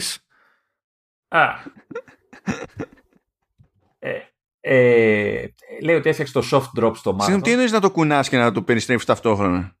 Να το πας αριστερά-δεξιά και την ώρα που το πας αριστερά-δεξιά να περιστρέφεις το κομμάτι. Να το κάνεις γύρω-γύρω. Με διαφορετικά πλήκτρα όμως. Με διαφορετικά πλέον, έχεις σταυρό και το πίσω. Γιατί με αυτή τη διατύπωση λέω ότι θα κάνω αριστερά, ξέρω εγώ, να παίρνω κομμάτι και θα περιστρέφεται κιόλας. Όχι, εσύ να το περιστρέφεις. Αλλά πριν δεν το έκανε αυτό. Δηλαδή έπρεπε ή να το πηγαίνεις δεξιά-αριστερά ή να το περιστρέφεις. Άκυρο τελείως για τέτοιες. Έτσι. Και εντάξει, κάτι άλλο, οκ, δεν. Αλλά όταν ξεκινάς έτσι, Δεν είναι σωστά τα πράγματα, δεν ξέρω. Και είναι Tetris, δηλαδή έχεις κάνει ολόκληρη μόντα για τη μουσική και προσπαθείς και τραγούδια και καλλιτέχνες και προσπαθείς να δημιουργήσεις κάτι καινούριο και χάνεις τα βασικά. Δεν ξέρω. Δεν το καταλαβαίνω αυτό που... Τι... Δηλαδή, όχι, δεν καταλαβαίνω τι σκεφτόντουσαν, ας πούμε, σαν φάση. Δεν κατανοώ. Η πλάκα είναι ότι μπαίνω στα iPad τώρα και βλέπω από κάτω έχει ένα σχόλιο και λέει «Oh no, what have you done to Tetris?» Έτσι δηλαδή. Δεν ξέρω τι τον χάλασε αυτό, δεν λέει. Το κάναμε Tetris. Tetris είναι αυτό που θα τους πετάξω εγώ. Έτσι πάει στον πάτο, κατευθείαν. Άμα δεν το στρώσουνε, που ελπίζω ότι θα το στρώσουνε, εντάξει. Αλλά εντάξει, δηλαδή, πόσο εύκολα μπορείς να κάνεις λάθος ένα Tetris, έτσι. Δηλαδή, θα μου πεις, εντάξει, δεν είναι και παιχνίδι που έχει βγει πολλά χρόνια, ούτε που έχει γίνει πολλές φορές. Δηλαδή, εντάξει. Αλλά έχει μουσική και τραγούδια, να ξέρεις. Και ήμουν έτοιμος, ξέρεις, να πω κάτι τάχα μου πνευματώδες, ότι το μεγάλο πρόβλημα στο concept αυτό του Tetris Beat είναι ότι είναι πάρα πολύ δύσκολο να το πιάσεις αυτό και να το κάνεις καλύτερα το concept, έτσι, από το Luminous. Και με όλα αυτά με περιγράφεις, δεν έχει κανένα νόημα από το σχολείο. Δηλαδή, παίξει τραγωδία παντού, ξέρω. Πραγματικά. Δεν σε νοιάζει, δηλαδή, αν δεν παίζουν τα βασικά, δεν σε νοιάζει να παλέψεις να δεις το καινούριο, το ρυθμό. Έτσι. Δεν σε νοιάζει απλά. Τουλάχιστον μέχρι να το ισιώσουν. Πραγματικά όμως θέλω να το δεις, δηλαδή, όποτε μπορέσεις, για να με επιβεβαιώσεις. Βέβαια, δεν ξέρω αν θα κάνουν update μέχρι να το δεις αυτό. Καλά, εντάξει, θα δω. Τουλάχιστον αυτό με το χειριστήριο, γιατί δεν ξέρω, δύο συσκευές μου έχουν σκαλώσει και να μην παίζει μέσα στο παιχνίδι. Δηλαδή, έξω στα μενού παίζει το χειριστήριο. Αυτή είναι η πλάκα. Έτσι, δηλαδή, επιλέγεις. Ναι, δεν είναι ότι δεν το βλέπει καν, ας πούμε, το παιχνίδι. Το αναγνωρίζει, γιατί αλλάζουν οι ενδείξεις όλες. Και μετά στα μενού κουνιέται με το χειριστήριο. Αυτά. Πόπο. Δηλαδή, πόσο εύκολα μπορείς να με εκνευρίσει κάποιος με Tetris, δηλαδή δεν γίνεται. Έτσι. Ναι, εντάξει, γι' αυτό απαιτεί ειδικά επίπεδα προσπάθειας. Μπορώ να πω. Ειδικά επίπεδα προσπάθειας. Οκ, εντάξει. Λοιπόν, περαστικά. Κάτσε να πάμε σε πιο ευχάριστα πράγματα, Λεωνίδα. Ναι. Πάμε να ξεχαστείς γρήγορα. Κάτσε να πιω νερό, γιατί έχει κλείσει ο λαιμός μου με τα νεύρα. Ναι. Α, συγγνώμη, δεν είναι κατευθείαν με τα πιο ευχάριστα. Έχουμε ένα περίπου δυσάριστο. Λοιπόν, για όποιον έχει iPhone 12 και iPhone 12 Pro. Και το εννοούμε πέρα για πέρα αυτό. Δηλαδή δεν μιλάμε για iPhone 12 mini και iPhone 12 Pro Max. Δεν μιλάμε για όλα τα iPhone 12. Μιλάμε για iPhone 12 και iPhone 12 Pro. Δηλαδή ό,τι είναι στις 6,1 inches από τα 12. Υποτίθεται ότι κάποιο ποσοστό των συσκευών, τέλος πάντων, που κατασκευάστηκαν από τον Οκτώβριο του 2020 μέχρι τον Απρίλιο του 2021 μπορεί να φάνε σήμα και να ψοφήσει το ακουστικό. Okay. Στην αρχή, έτσι, όπως το διάβαζα, γνωρίζω τα ακουστικά, ξέρεις, τα AirPods και τέτοια, αλλά προφανώς είναι το ακουστικό του ίδιου του κινητού, έτσι. Όχι, είναι να μην ακούς, δηλαδή, τέλος. Τότε να μιλάς στο τηλέφωνο και τέτοια. Και ότι παίζει κάποιο είδους συγκεκριμένο τεχνικό πρόβλημα σε αυτή την περίπτωση και σου λέει ότι άρα ξεκινάει πρόγραμμα που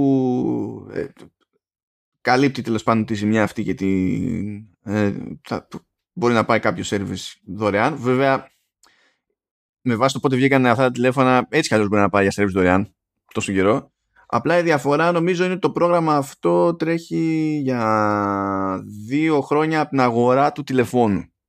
Κρατάει παραπάνω από την εγγύηση, δηλαδή. Άρα κάνει μια κατά τόπους επέκταση της εγγύησης, κάπως έτσι. Ναι, για το συγκεκριμένο ζήτημα. Βέβαια, σε κάθε περίπτωση, όπως είναι, πάει για τακτική της Apple, λέει ότι ωραία, άμα το έχεις κάνει μπαέρο το τηλέφωνο ή έχει κάποια άλλη ζημιά και έρθεις να μου το φτιάξει, γιατί έχει και αυτή τη ζημιά. Πρώτα θα σου φτιάξουν άλλη ζημιά. Αν να σε χρεώσω, θα σε χρεώσω. Και μετά θα σου φτιάξω και αυτή. Είναι το κλασικό αυτό. Ισχύει γενικά στο service Apple. Just so you know. Επίσης, μιλάμε για service εξουδετερωμένα, έτσι. Δεν μιλάμε για ό,τι να είναι. Ναι, εντάξει, κοίτα. Πάντα έτσι ξεκινάνε τώρα αυτά. Έτσι κι αλλιώς. Δεν ξέρω τι ισχύει εκεί πέρα που λέει για Apple Authorized Service Provider. Εντάξει. Αλλά δεν ξέρω πόσο απλώνουν αυτά τώρα με τα νέα προγράμματα που έχουν, που δίνουν documentation σε τρίτους και αν παίζει κάποιο lag σε τέτοιες περιπτώσεις, αν δεν καλύπτονται καν τέτοιες περιπτώσεις. Δεν είμαι σίγουρος για το τι ισχύει. Πάει και λοιπόν αυτό το προγραμματάκι. Και έχω και την εντύπωση, τώρα θα βρεις, γιατί δεν το έγραψα, ότι κάπου υπάρχει πλέον και τρόπος να δεις αν είσαι μέσα στο αυτό, δεν ξέρω αν έχει το link και το άρθρο που έχεις βάλει, για να δεις αν είναι, ξέρεις, στα κινητά που έχουν το θέμα, το δικό σου. Τώρα κοίτα, στην ανακοίνωση εδώ δεν βλέπω κάποιο link, ενώ σε άλλα τέτοια προγράμματα συνήθως έχει. Να. Σου λέω, κάπου το είδα και μην βρίσεις, ξέχασα να το σημειώσω. Μπράβο. Λοιπόν, και τώρα ήρθε η ώρα να ασχοληθούμε με το ρημάδι, το υποτιθέμενο event. Αμήν, τα καταφέραμε. Γιατί θα έχουμε event αυτό το μήνα? Έχουμε τίποτα να περιμένουμε? Είναι Σεπτέμβριος, πάντα έχουμε να περιμένουμε. Θα ψοφίσουμε σύντομα. Λοιπόν, υποτίθεται ότι σύμφωνα με εφημολογία ετοιμάζονται 2 ή 3 φθινοπορεινά events της Apple, αλλά το στανταράκι είναι του Σεπτεμβρίου, που δεν έχει πάρει ακόμη ημερομηνία, αλλά δεν μπορεί να είναι μακριά. Στα μέσα λογικά, συνήθως κάπου εκεί. Ναι, υποτίθεται ότι η θεωρία που τρέχει είναι ότι μάλλον θα είναι για 14 Σεπτεμβρίου. Γιατί συνήθως γίνονται τρίτες τα events αυτά και σου λέει, ωραία, ο Σεπτέμβριος είναι 7, 14, 21 και 28. Δεν νομίζω να πάει για 21-28. Το πιο πιθανό είναι να πάει... Τώρα δεν γίνεται να πάει 7. Θα έπρεπε να έχεις στείλει προσκλήσεις. Καλά. Επειδή δεν είναι πλέον, ξέρεις, είναι online, νομίζω ότι μπορεί και να τις καθυστερήσει και λίγο. Ναι, αλλά με πρέσινε εννοείται νωρίτερα. Δηλαδή εκεί σκάνε προσκλήσεις, δεν είναι εκεί που σκάγανε πάντα, δεν είναι ότι σκάνε ιδιώτες. Οπότε δεν το κόβω, το κόβω για 14, γιατί φαντάζομαι ότι 21 ή 28 θα θέλει κάτι να προλάβει να λανσάρει κιόλας ή να ξεκινήσει κανένα pre-order για κάτι. Άσχετα με το αν θα καταφέρει να βγάλει τα τηλέφωνα μαζί σε κύματα και τέτοια. Υποτίθεται λοιπόν ότι σε αυτό το event το ένα ζήτημα είναι τα iPhone 13, το άλλο ζήτημα είναι Apple Watch Series 7 και... κατά τα φαινόμενα, κατά τη φημολογία τέλος πάντων, και τρίτης γενιάς AirPods. Τρίτης γενιάς Vanilla AirPods, δηλαδή... Όχι Pro. Οπότε τώρα, εντάξει, εσχάτως, να λέμε εσχάτως, δηλαδή στο τελευταίο 24ωρο πριν γράψουμε το συγκεκριμένο επεισόδιο, προέκυψαν και κάποιες πληροφορίες ότι άσχετα με το πώς και αν θα παρουσιαστεί το καινούριο Apple Watch, μάλλον το λανσάρισμα θα πάει λίγο πιο μετά από ό,τι ήθελε η Apple, διότι προκύπτουν κάποιες δυσκολίες στο κατασκευαστικό κομμάτι, οπότε μάλλον δεν θα πιάσουν τον εσωτερικό στόχο που είχαν προηγουμένως και αλλάζει. Θα δούμε τι θα είναι αυτό όταν θα έρθει η ώρα, αλλά να είναι λόγος αυτός να μην βάλουν και το καινούριο Apple Watch στην παρουσίαση του iPhone, δεν το πολυκόβω. Γιατί αυτά είναι συγκοινωνούντα δοχεία. Δηλαδή. Έχω την εντύπωση κυρίως ότι αν όντως ισχύει το 14, ότι πάνω κάτω το βίντεο του event πρέπει να είναι. Θα μου πεις το κόβουν, αλλά. Ναι. Δύσκολο. Ας πάμε τώρα τέτοιο, από τα χαμηλά στα ψηλά. Πάμε λοιπόν για AirPods 3. Τι υποτίθεται ότι έχει ακουστεί μέχρι στιγμής για τα AirPods 3? Ότι έχουμε νέο design, το οποίο σαν σουλούπι θα θυμίζει περισσότερο τα AirPods Pro. Οι απόψεις διείστανται για το αν θα έχουν κάψεις για τα αυτιά, δηλαδή αν θα είναι ηνίαροι ή όχι. Okay. Άρα δηλαδή μιλάνε ότι θα αλλάξει με έναν, ουσιαστικά θα κοντίνει το ματζαφλαράκι από κάτω. Ναι, αλλά και πάλι θα είναι στημένο ώστε να κάθεται, ξέρω εγώ, στο αυτί, όχι να μπαίνει στο αυτί. Καλό θα ήταν να έχει κάψεις, please. Εννοώ να χώνεται στα αυτί, τέλος πάντων, να είναι πιο σταθερό. Ας πω, δεν ξέρω που να ποντάρω και θα σου πω γιατί δεν ξέρω που να ποντάρω. Εγώ θα το θεωρούσα καλό αυτό. Ξέρω όμως, το έχουμε ξανασυζητήσει εδώ, ότι υπάρχουν κάποιοι άνθρωποι που απλά δεν δέχονται το concept. Και δεν θα πάρουν ποτέ AirPods Pro, όχι επειδή δεν τα έχουν σε εκτίμηση, αλλά επειδή δεν γουστάρουν να μπαίνει κάτι μέσα στα αυτή τους. Αν πει ότι βάζω και εδώ πέρα κάψες, μια μερίδα που δεν ξέρω πόσο μεγάλη είναι, θα τη χάσει κατευθείαν με αυτό το θέμα. Και δεν νομίζω ότι έχει και κανένα καημό, ρε παιδί μου, στο entry level να έχει τις κάψεις κτλ. Αλλά τι με προβληματίζει τώρα ως προς αυτό και δεν ξέρω που να ποντάρω? Από τις φημολογίες που τρέχουν, από τις φήμες που τρέχουν, παίζει και μία που λέει, ρε παιδί μου, ότι θα έχει το σύστημα της κυκλοφορίας του αέρα για τη ρύθμιση της πίεσης στο αυτί. Το οποίο βγάζει νόημα για κάτι που είναι μέσα στο αυτί και στην ουσία το μπουκώνει. Δεν βγάζει όμως νόημα να υπάρχει αυτό το σύστημα σε ένα ακουστικό που δεν μπουκώνει το αυτί. Δεν έχει κανένα νόημα, γιατί έτσι κι αλλιώς κυκλοφορεί ο αέρας. Επίσης δεν ξέρω αν θα είχε νόημα απ' την άλλη. Δηλαδή, αν είναι να έχουν αυτό το σύστημα, τότε βγάζει νόημα άμα έχει κάψα. Άμα δεν έχει, δεν μου πολύ βγάζει νόημα. Απ' την άλλη δεν ξέρω πώς θα έχει κάψα. Αν το design του ακουστικού στο κομμάτι του ήχου είναι αυτό που είναι, που για να πετύχει το σύνολο που θέλεις στον ήχο, έχει διπλή γρίλια. Με διαφορετικό προσανατολισμό. Με την κάψα, η μία μπάντα θα μπει εκεί που είναι να μπει. Δεν ξέρω πώς. Και άμα καλύπτει, ξέρεις, μπουκώνει το αυτή, θα αλλάζει την κυκλοφορία του αέρα, άρα και την κυκλοφορία του ήχου. Υπάρχει περίπτωση να επηρεάζει τη σταθερότητα των ακουστικών? Ποιο? Η αλλαγή της πίεσης στο αέρα με αυτό το σύστημα. Να τα κρατάει καλύτερα κάπως. Όχι. Δεν. Μιλάμε τώρα από άψη, ξέρω εγώ, δύναμης. Δεν είναι τίποτα αυτό. Ναι. Τέλος πάντων, μου φαίνεται λίγο περίεργη η φάση και πραγματικά δεν ξέρω που να ποντάρω. Οπότε ας πούμε ότι είναι πιο προβλεπέ το ότι θα πάει για σχεδιαστική γραμμή που είναι πιο πολύ στα λιμέρια των AirPods Pro. Εντάξει, ξέρω εγώ. Από εκεί και πέρα μιλάνε για νέο ιστορικό hardware, το οποίο βγάζει νόημα, γιατί αν είναι να είναι πιο μικρό το ποδαράκι, ως τιμώνας, θα θυμίσουμε έτσι την αγαπημένη λέξη. Το ματζαφλάρι, εντάξει.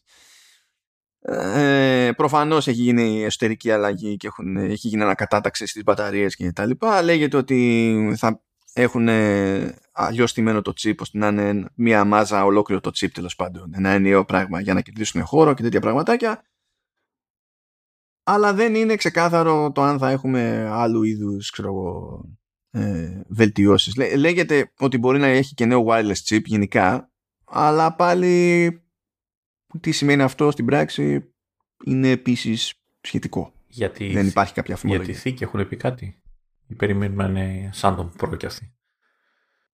Κοίτα, άμα αλλάζει το σχέδιο των ακουστικών, θα αλλάξει και το σχέδιο της θήκης, γιατί πρέπει να προσαρμοστεί αλλιώς. Οπότε, αν πάει έτσι με αυτή τη σχεδιαστική γραμμή που λέμε, μάλλον η θήκη θα είναι πάνω κάτω, δηλαδή σαν σουλούπι, θα είναι πιο κοντά σε αυτή των AirPods Pro. Να υποθέσω ότι θα είναι μονασύρματη αυτή τη φορά. Ή επειδή θα είναι πάνε για πιο φτηνό σε εισαγωγικά η λέξη. Εξαρτάται. Κοίτα, μπορούν να κάνουν στην τελική και αυτό που κάνουν τόσο καιρό, που έχουν την έκδοση με τη θήκη που δεν φορτίζει ασύρματα.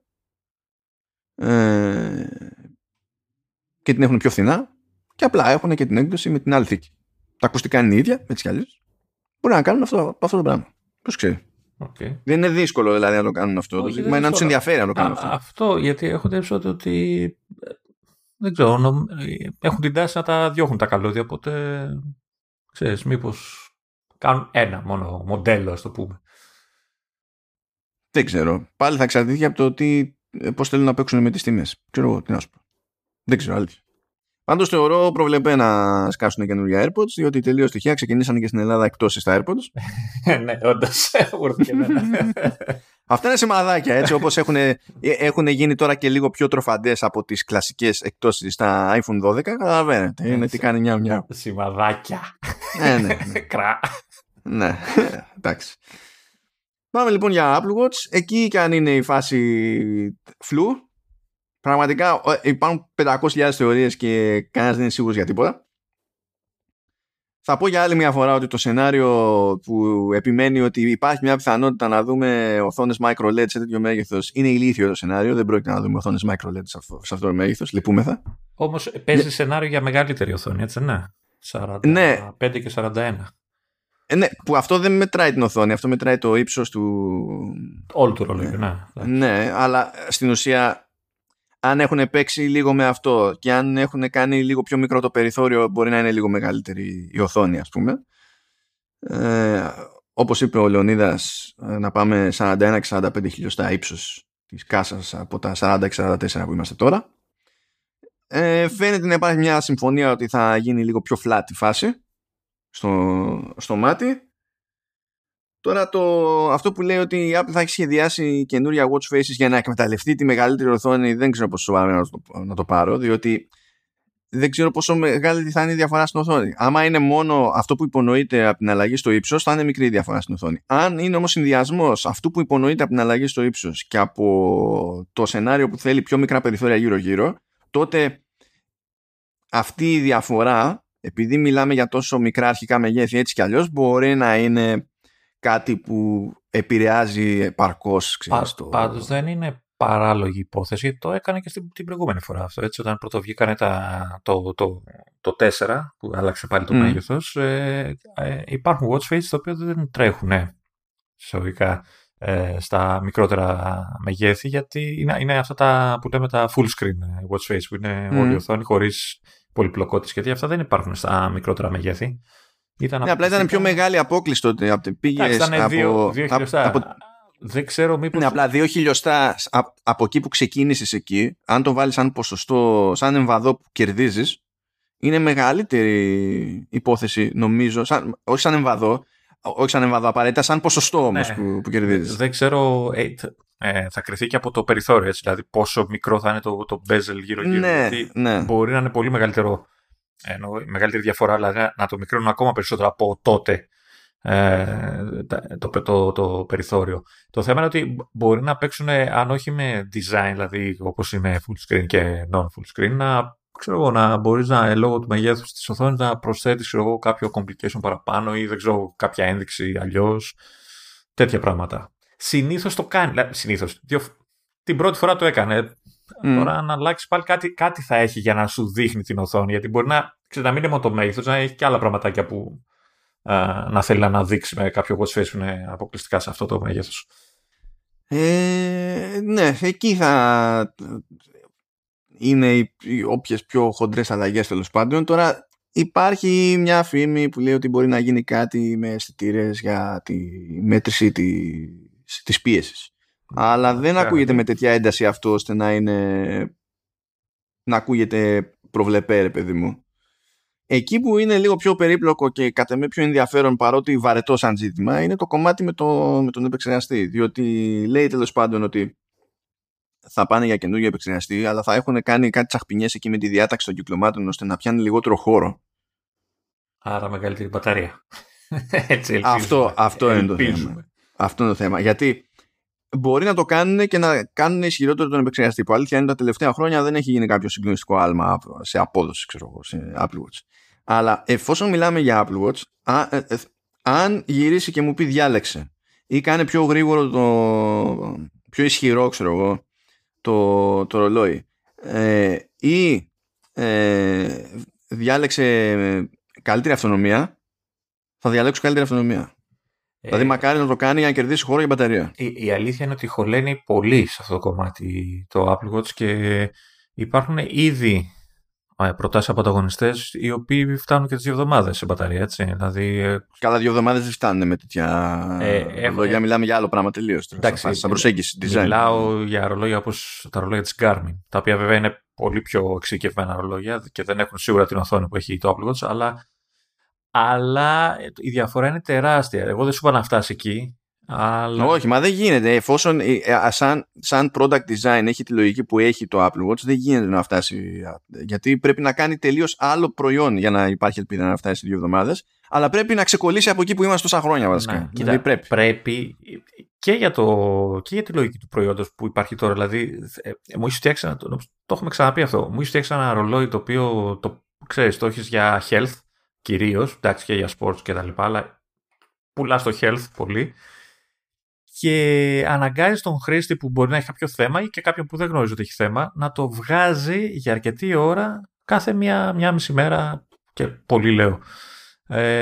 Αυτό πρέπει να το μειώσει, δηλαδή να είναι το downtime που λέμε να είναι λιγότερο για την ασφάλεια του χρήστη, μπουρουμπούρο και δεν ξέρω πώς θα το πουλάγανε. Ναι. Εγώ πραγματικά ελπίζω σε αυτό. Δηλαδή, άμα πούνε αυτό και πειράζουμε και λίγο το design και το κερδίζουμε αυτό και αυτό, εγώ θα είμαι ευχαριστημένος. Πάλι δεν θα αγοράσω, γιατί πάλι δεν θα έχουμε cellular στην Ελλάδα. Ναι, ναι. Εξακολουθεί επίσημη θέση να είναι αυτό είναι θέμα παρόχου. Ναι, λέω, αυτό το λέμε από το 2015 ότι είναι θέμα παρόχου. Εντάξει, αλλά δεν είμαστε οι μόνοι, έτσι, και σε άλλες χώρες Ευρώπης.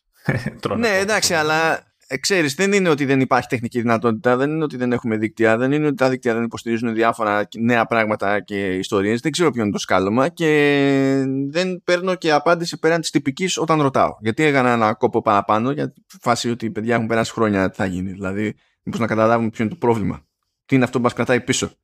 Γιατί δεν το εισάγουμε στην Ελλάδα, γιατί δεν θέλει κανένας να δώσει το παραπάνω φράγκο να πάρει την έκδοση cellular. Αυτό το καταλάβαινα, άμα ήξερα ότι άμα το πάρω απ' έξω και θα έρθω εδώ, θα υπάρχει τρόπος να το χρησιμοποιήσω με cellular. Να. Θα έλεγα εντάξει, απλά το παρακοίτω παλού. Αλλά δεν είναι, τέλος πάντων, δεν είναι δουλειά. Τι άλλο, ναι, εγώ έχω ακούσει και για τα λουράκια, ότι θα είναι τα ίδια. Ότι θα είναι συμβατά, ναι. Συμβατά, το οποίο γέα, γουστάρω. Αν και θα ήθελα, να σου πω την αλήθεια, θα ήθελα να βρεθεί ένας τρόπος να μπορώ να του φορέσω και πιο φαρδιά λουράκια. Γιατί έχουν λίγο φαρδίνη με τα χρόνια, αλλά θα ήθελα έτσι λίγο να πιάνουν λίγο πιο... Δεν ξέρω πώς θα μπορούσαν να το κάνουν αυτό με τον ίδιο. Κοίτα, μπορείς να φτιάξεις πιο φαρδιά και να χρησιμοποιούν το ίδιο κούμπομα. Ναι. Νομίζω ότι είναι, δηλαδή, για άλλο λόγο κάποιος θα μπορούσε να φτιάξει τέτοιο λουρί και δεν το φτιάχνει. Για... Ναι, ξέρω εγώ, μες στο μυαλό του. Okay. Φαντάζομαι.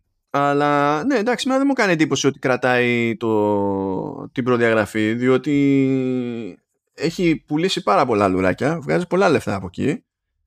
Είναι κατά μία έννοια το ανάλογο του, ξέρεις, του 30 pin connector και του lightning connector που δεν τα αλλάζεις έτσι για χαβαλέ χωρίς να γίνεις της κακομήρας.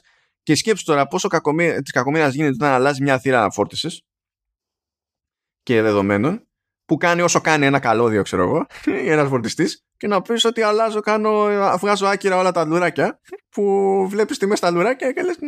Ναι, κοίτα, θα γίνει, εικάζω, θα γίνει κάποια στιγμή. Ναι, κάποτε γίνει. Ρε παιδί μου, εντάξει, κάποια στιγμή δεν θα γίνεται αλλιώς, ξέρω εγώ, okay, αλλά δεν μπορώ να πιστέψω ότι η Apple ξυπνάει κάθε μέρα και λέει τι τσαχπινιά μπορούμε να κάνουμε για να βγάλουμε καινούργια σύμβατα, ξέρω εγώ. Ναι, δεν το πολύ πιστεύω. Κοίτα, ίσως όταν θα γίνει πραγματικά αυτό που λένε λουράκια με αισθητήρες και τέτοια, εκεί να σου πει, ξέρεις τι, πρέπει να αλλάξει ρολόι και δεν θα παίζουν με τα άλλα και τέτοια. Λοιπόν, και πάμε τώρα για iPhone 13. Εντάξει, δεν έχει και τίποτα. Ίδιο με το 12, δεν θα είναι μωρέ. Αυτό εσύ το λες για τρουλιά, αλλά... Ένα από τα πράγματα που με έχουν χαλάσει είναι η επιμονή του, κατά τα άλλα φοβερού στη δουλειά του και στα κονέ του κτλ, Μάρκ Γέρμαν του Bloomberg, που επιμένει, δηλαδή δεν γράφει κείμενο που να έχει αναφορά μέσα στο iPhone 13 χωρίς να πει ότι το iPhone 13 στην ουσία θα είναι minor update. Mm. Και μετά ο ίδιος κάθεται και κάνει κάθε φορά μια περίληψη των αλλαγών που φαίνεται ότι υπολογίζει ότι θα έρθουν με το iPhone 13. Και μόνος του αυτά που περιγράφει, δηλαδή αυτά που περιγράφει μόνα τους δεν κολλάνε στο χαρακτηρισμό ότι minor update. Απλά υπάρχει στις αγορές εκεί έξω πιο πολύ με τη λογική ότι και στη Δύση, αλλά πάρα πολύ στην Κίνα, πάντα γίνεται άλλο μπαμ στις πωλήσεις όταν αλλάζει το σασί. Αυτό μάλλον. Που όταν δεν αλλάζει το σασί, ό,τι παπάδες και να κάνει το τηλέφωνο είναι minor. Ναι, αυτό μάλλον είναι και ο τύπος, γιατί εδώ που τα λέμε, δεν ξέρω, νομίζω... Έχουν περάσει αρκετά χρόνια με το ίδιο σασί, έτσι δεν είναι? Όχι, δεν έχει περάσει αρκετά χρόνια με το ίδιο σασί. Το σασί του 12 είναι καινούριο. Έλα μωρέ, δεν είναι. Δηλαδή, εντάξει, είναι τετραγωνισμένο λίγο και τα λοιπά, εντάξει, αλλά από το 10 που ήταν το μεγάλο μπαμ, έχουν περάσει αρκετά χρόνια. Αν πεις 3 χρόνια είναι 4, πόσο. Ναι, μπορείς να πεις ότι η γενική σχεδιαστική γραμμή, λογική, ρε παιδί μου. Ναι, εντάξει, αυτό. Okay. Κοίτα, ξέρεις ότι η Apple δεν αλλάζει το design. Δεν φαίνει τα πάνω κάτω από τη μια στιγμή στην άλλη. Ναι, αλλά αν το δεις και στην ιστορία, γιατί το άρθρο που έχεις βάλει έχει, ξέρεις, με τη σειρά όλα τα χρόνια που βγήκαν τα μοντέλα, ότι κάθε 4 χρόνια περίπου, 3 με 4 χρόνια, άλλαζε λίγο το design. Δηλαδή από το 4 από τα πρώτα στο 4, από το 4 μετά στο 5, που ήταν ακόμα πιο γρήγορη η αλλαγή, μετά από το 5 πήγαμε στο 6, δηλαδή γινόντουσαν γρήγορα τα new design. Μετά λίγο πέφτουμε και μετά ξεκινάει η λογική του 10. Ναι, απλά ξέρεις τι γίνεται. Πριν από τη λογική του 10 που λες, όλα τα υπόλοιπα στη γενική φιλοσοφία του design εντάσσονται στην ίδια οικογένεια. Ναι, αλλά εντάξει, δεν μπορώ να πεις το 6 επειδή είχε το button, θα μου πεις και αυτά. Ναι, δηλαδή το βασικό πράγμα που έχεις μπροστά σου, το οποίο είναι σχεδιασμένο για τον όποιο λόγο είναι σχεδιασμένο, όπως είναι σχεδιασμένο, από το 2007 μέχρι το 2017 που φύτρωσε το 10, πατούσε πάνω σε μια συγκεκριμένη φιλοσοφία. Παρ' όλα αυτά όμως, όταν έβλεπες, ήξερες ότι αυτό είναι 6. Έτσι, ένα ναι, τώρα το έβλεπες, ήξερες ότι ήταν 6 γιατί ήταν μεγάλο. Ναι, σε σχέση με το 5S ή με το 4. Ακόμα και το 4 με το 3G και τα υπόλοιπα έχουν μια μεγάλη διαφορά, έτσι, σαν design. Δεν μπορείς να πεις το ίδιο για τα από το 10 και κάτω και προς τα εδώ. Έτσι, δηλαδή το 12 με το 11, άμα τα κοιτάξεις από μακριά, δεν θα ξέρεις εύκολα ότι το 1 είναι το 11. Δηλαδή θα πρέπει να γυρίσεις, ξέρω εγώ, να δεις την κάμερα, ξέρω αν. Ή ξέρω εγώ να το δεις κάπως ώστε ότι είναι το 12. Αυτό ίσως ενοχλεί. Εγώ σου λέω ότι τι μπορεί να ενοχλεί αυτούς που λένε ότι είναι minor update κτλ. Είδες όμως ότι με το 12 πετάξανε τη σκούφια τους. Θεωρήθηκε νέο design και καλά super design. Τώρα πάντα θα είναι δημοφιλές, ρε παιδί μου. Δηλαδή δεν είπε κανείς ότι θα... και το ίδιο. Όχι, μα ούτε εγώ λέω αυτό. Αλλά αυτό η αγορά το 12 το αντιμετώπισε ως νέο design. Ναι. Και οι πωλήσεις πήγανε όπως πηγαίνουν συνήθως όταν γίνεται εμφανής αλλαγή στο σασί. Αλλά αυτό που με ενοχλεί στην περίπτωση του Γκέρμαν είναι επειδή ξέρει τι δουλειά κάνει. Όταν πηγαίνεις και γράφεις minor update, το λες για την τζίτα. Ακυρώνεις σίγουρα πολλά πράγματα. Δηλαδή και μόνο θα μπεις επεξαστής τώρα από το 14 στο 15. Συνήθως δεν είναι τόσο απλή η μετάβαση. Συνήθως. Έτσι, δηλαδή ακυρώνεις πράγματα με αυτή τη λέξη εύκολα, έτσι, στο αυτόματο που λέμε. Και για να πούμε τώρα, γιατί δεν μου βγάζει νόημα το concept είναι minor update. Λοιπόν, εντάξει, θα πάμε για παρόμοιο line-up, 4 τηλέφωνα, ίδια μεγέθη με τα 12 και από εδώ πάνε και οι άλλοι. Φαίνεται να αναμένεται η μικρότερη εγκοπή. Να θυμίσω ότι η μικρότερη εγκοπή δεν είναι ότι μίκρινε ο μηχανισμός, είναι μετατοπίστηκε το ακουστικό. Ναι, αν δει κάποιος την εγκοπή όσοι έχουν αυτή τη στιγμή, ναι, αν είναι να γλιτώσεις κάπως, αυτή μάλλον είναι η πιο λογική κίνηση. Το λέω από την άποψη ότι θα μπορούσαν να το έχουν κάνει σχεδόν από την αρχή αυτό το πράγμα. Δεν το σκεφτήκανε, δεν τους έβγαινε. Γιατί... Μα πρέπει να μικρύνουν αρκετά από τα parts που χρειάζονται για να... Και να... Όχι απλά να μικρύνουν, πρέπει να μικρύνουν πρώτον και δεύτερον να μπορούν να είναι σίγουροι ότι μπορούν να εξασφαλίσουν τις ποσότητες που χρειάζονται. Εγώ σου λέω για τη μετακίνηση απλά, ότι το πήγαν από πάνω, ρε παιδί μου, ξέρω εγώ. Ναι, οκ. Αν βγουν αληθινά αυτά που ακούγονται στον καιρό για αυτό το ζήτημα, στην ουσία το ακουστικό που είναι μέσα στη μέση της εγκοπής πηγαίνει πιο πάνω, πιο κοντά στο όριο της συσκευής, και έτσι οι υπόλοιποι αισθητήρες από το True Depth Module έρχονται λίγο πιο κοντά, οπότε γλιτώνουμε λίγο χώρο στη μία διάσταση, αν και παίζει η εγκοπή να είναι λίγο πιο χοντρή σε αυτό που μένει. Δηλαδή να έχει λίγο μια ιδέα περισσότερο ύψος, αλλά να μαζευτεί σε πλάτος. Τα φαντάζομαι από τώρα ξέρεις, είναι μικρότερο και σιγά και πόσο μικρότερο είναι και γιατί δεν το εξαφάνισε και οι άλλοι γιατί μπορούν και το κάνουν. Έχω βαρεθεί να εξηγώ γιατί δεν είναι φυσικώς εφικτό αυτό που φαντάζεται ότι έχουν κάνει οι άλλοι. Anyhow, αυτό τώρα, εντάξει, εγώ δεν θα το πω μεγάλη διαφορά. Μπορεί κάποιος να έχει καημό, ρε παιδί μου, πέρα για πέρα με την εγκοπή και να το θεωρήσει τιτάνια εξέλιξη. Εγώ δεν μπορώ να το θεωρήσω τιτάνια εξέλιξη. Αν είναι, θα είναι θετική εξέλιξη. Αυτό εντάξει. Αυτό. Αν και δεν ξέρω πώς θα μου φανεί στο μάτι το να είναι τόσο άκρη, ξέρεις, σαν να είναι ένα βήμα πριν την έξωση το ακουστικό. Έχω μια... Είμαι σίγουρος ότι θα βρει κάθε είδους επίστρωση και δεν ξέρω εγώ τι υλικό για να μην φαίνεται καν το ακουστικό ότι είναι έτσι. Τώρα αυτό που φαίνεται πιο σιγουράκι είναι το ProMotion Display με 120 Hz. Αυτό είναι σύνθετο πράγμα, αυτό θα είναι ωραίο πράγμα, αρκεί να λειτουργεί όπως περιμένω να το κάνει να λειτουργεί η Apple. Γιατί αν λειτουργεί όπως περιμένω να το κάνει να λειτουργεί συνήθως η Samsung, θα εκνευριστώ. Που σταματάει μόνο του ότι κάνει κάτι τέτοιο, δεν κάνει. Ναι, είναι το ανάλογα με τη φωτεινότητα στο περιβάλλον. Μπορεί να λειτουργεί σε αυτά τα hertz, μπορεί και να μην λειτουργεί σε αυτά τα hertz. Και αυτή είναι η βελτίωση γενικά που παίζει, διότι προηγουμένως δεν έκανε αυτόματη εναλλαγή στα refresh rates και πρέπει να πηγαίνεις να αλλάζεις χειροκίνητα και λες όχι. Τι το έβαλες, άμα είναι με βάση το περιεχόμενο να πρέπει να πηγαίνω να βουτάω στα settings για να αλλάζω το refresh rate. Κανείς ποτέ δεν θέλει να το κάνει αυτό σε καμία οθόνη. Ούτε σε τηλεόραση, ούτε σε τίποτα. Λοιπόν, το promotion για μένα έχει νόημα να λειτουργεί, χωρίς να χρειάζεται εγώ να πειράζω τίποτα, να νιώθει ανάλογα με το περιεχόμενο. Διότι έτσι λειτουργεί εδώ που τα λέμε και στο iPad Pro τόσα χρόνια. Δηλαδή δεν λέει «Χα, βλέπεις ένα βίντεο που είναι στα 24 καρέ, γιατί να μην κάψει κι άλλη μπαταρία». Προσαρμόζεται εκεί που πρέπει να προσαρμοστεί, ρε παιδί μου, όπως είναι και λογικό. Γιατί σε κάποιο είδος περιεχομένου απλά δεν κερδίζεις τίποτα με το να είναι πιο γρήγορο. Αλλά το ζήτημα με τα 120 Hz και πέραν του πώς λειτουργεί, με τι ευκολία ή τι αδυναμία μπορεί να έχει, πάνω απ' όλα είναι το θέμα της κατανάλωσης. Όποιο τηλέφωνο έχει βγει με 90 ή 120 Hz κτλ., άμα πεις ότι το χρησιμοποιώ αυτό στα σοβαρά, η μπαταρία μας έχει αφήσει χρόνους.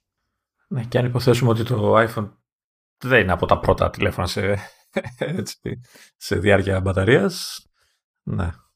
Νομίζω είχαμε πει άλλη χρονιά ότι και δεν είναι αρκετά ok ο τρόπος που λειτουργούν αυτά τα panels μέχρι στιγμής για να τα διαλέξει η Apple και at scale. Αλλά τίθεται και θέμα κατανάλωσης που πρέπει να διαχειριστεί κάπως η Apple και δεν είναι απλά κοτσάρο μόνο μια μεγαλύτερη μπαταρία πάνω. Γιατί δεν πρόκειται η Apple να πει «Α, ωραία, ας κάνουμε διπλάσιο το πάχος του τηλεφώνου». Δεν πρόκειται να το πει. Το ξέρουμε, δεν πρόκειται να το πει. Παρόλο που το παχαίνει το τελευταία. Εντάξει. Ναι. Και παίζει εδώ συνδυασμός πραγμάτων. Και είναι κάποια πράγματα που αναφέρονται στη σχετική φημολογία και είναι και άλλα πράγματα που δεν αναφέρονται στη σχετική φημολογία. Γιατί ευτυχώς είχα ανοιχτά αυτιά, γιατί μάτια για να τα έχω, εντάξει. Και πήρα χαμπάρι staff. Λοιπόν, πρώτα απ' όλα, καλά, θα πει η Apple, κάναμε κάποια πράγματα με το chip και έχουμε, πώς να σου πω, μια κάποια προσέγγιση στην κατανάλωση και γλιτώνουμε κάτι από εκεί. Αλλά δεν πρόκειται να αλλάξει process, δεν πρόκειται να φύγει από τα 5 nano και να πάει στα 3. Οπότε δεν θα έχει περιθώριο να κάνει παπάντζες στην αλλαγή της κατανάλωσης. Να. Okay. Θα κερδίσει ό,τι μπορεί να κερδίσει. Θα αλλάξει επίσης 5G modem, τα οποία 5G modems και είναι συγκριτικά με τα υπόλοιπα modems το κέρατο. Οκ. Okay. Αλλά το νεότερο modem που θα έχει από την Qualcomm τα πηγαίνει καλύτερα σε θέματα κατανάλωσης. Και μέσα σε όλα τα πηγαίνει καλύτερα και σε υποστηριζόμενες bundles. Οπότε, ενώ τα ευρωπαϊκά μοντέλα, ας πούμε, και όχι μόνο τα ευρωπαϊκά, δεν είχαν υποστήριξη για mmWave 5G, που υποτίθεται ότι είναι αυτό με την καλύτερη απόδοση, αλλά με τη χειρότερη εμβέλεια.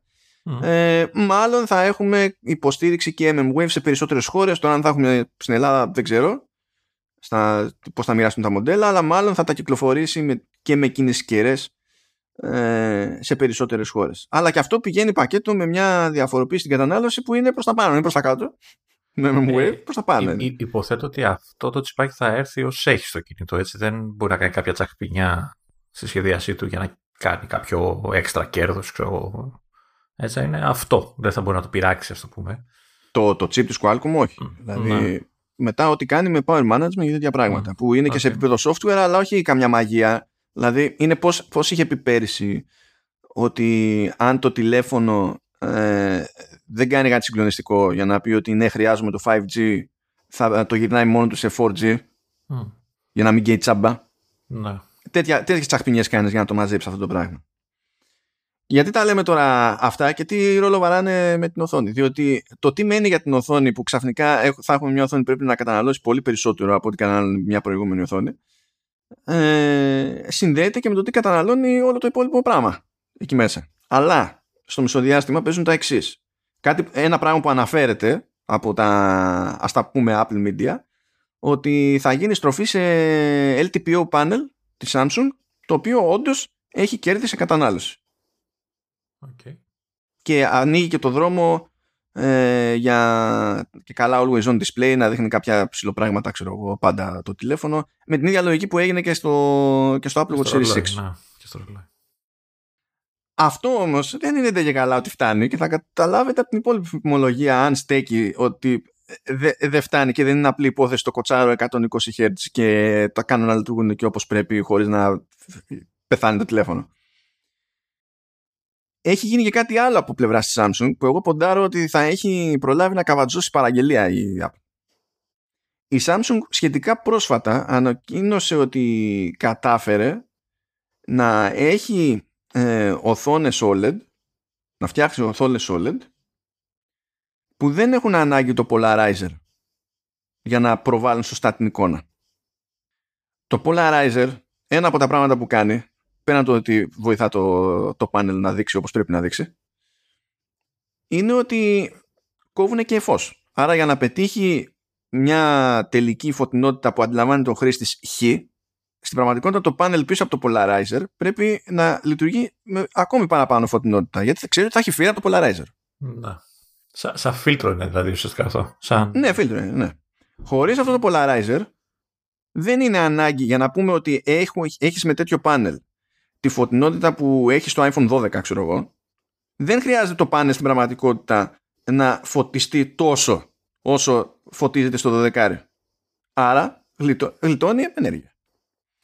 Και άμα βάλεις δηλαδή από τη μία το LTPO και από την άλλη αυτή την αλλαγή, η διαφορά είναι ουσιαστική. Δηλαδή αυτό με το polarizer, αν πούμε ότι κρατάμε όλα τα υπόλοιπα σταθερά, έτσι, η εξοικονόμηση ενέργειας στην οθόνη μπορεί να φτάσει και το 25%. Αυτό είναι τεράστια οικονομία, δεν είναι χαβαλές. Είναι τεράστια διαφορά. Θα πει, ωραία, το ανακοίνωσε αυτό η Samsung. Και γιατί εσύ ποντάρεις ότι υπάρχει, δηλαδή λες ότι υπάρχει πιθανότητα να το δούμε στα καινούργια τα τηλέφωνα, ξέρω εγώ. Γιατί η Samsung μία που το ανακοίνωσε και μία που είπε ότι χρησιμοποιώ ήδη αυτή την οθόνη στο καινούριο Fold. Άρα το έχει χρησιμοποιήσει ήδη. Τι, ότι. Ναι. Και θα το δώσει στον ανταγωνισμό, δηλαδή, ας πούμε. Όπως έτσι. Μα τα κάνει αυτά έτσι κι αλλιώς η Samsung Display. Άλλο το τι κάνει η Samsung Mobile, άλλο το τι φτιάχνει η Samsung Display. Αλλά το θέμα είναι ότι η Samsung Display στην ουσία έχει ήδη ένα προϊόν εκεί έξω που βγήκε τώρα τελευταία που χρησιμοποιεί, ρε παιδί μου, τέτοιο πάνελ. Το ζήτημα μόνο, το εκεί που θα παιχτεί το όλο πράγμα, είναι ωραίο, το φτιάχνει, αλλά είναι σε θέση να το φτιάξει ποσότητες που θα χρειαστεί η Apple. Γιατί άμα δεν είναι σε θέση να το φτιάξει, δεν τα πει.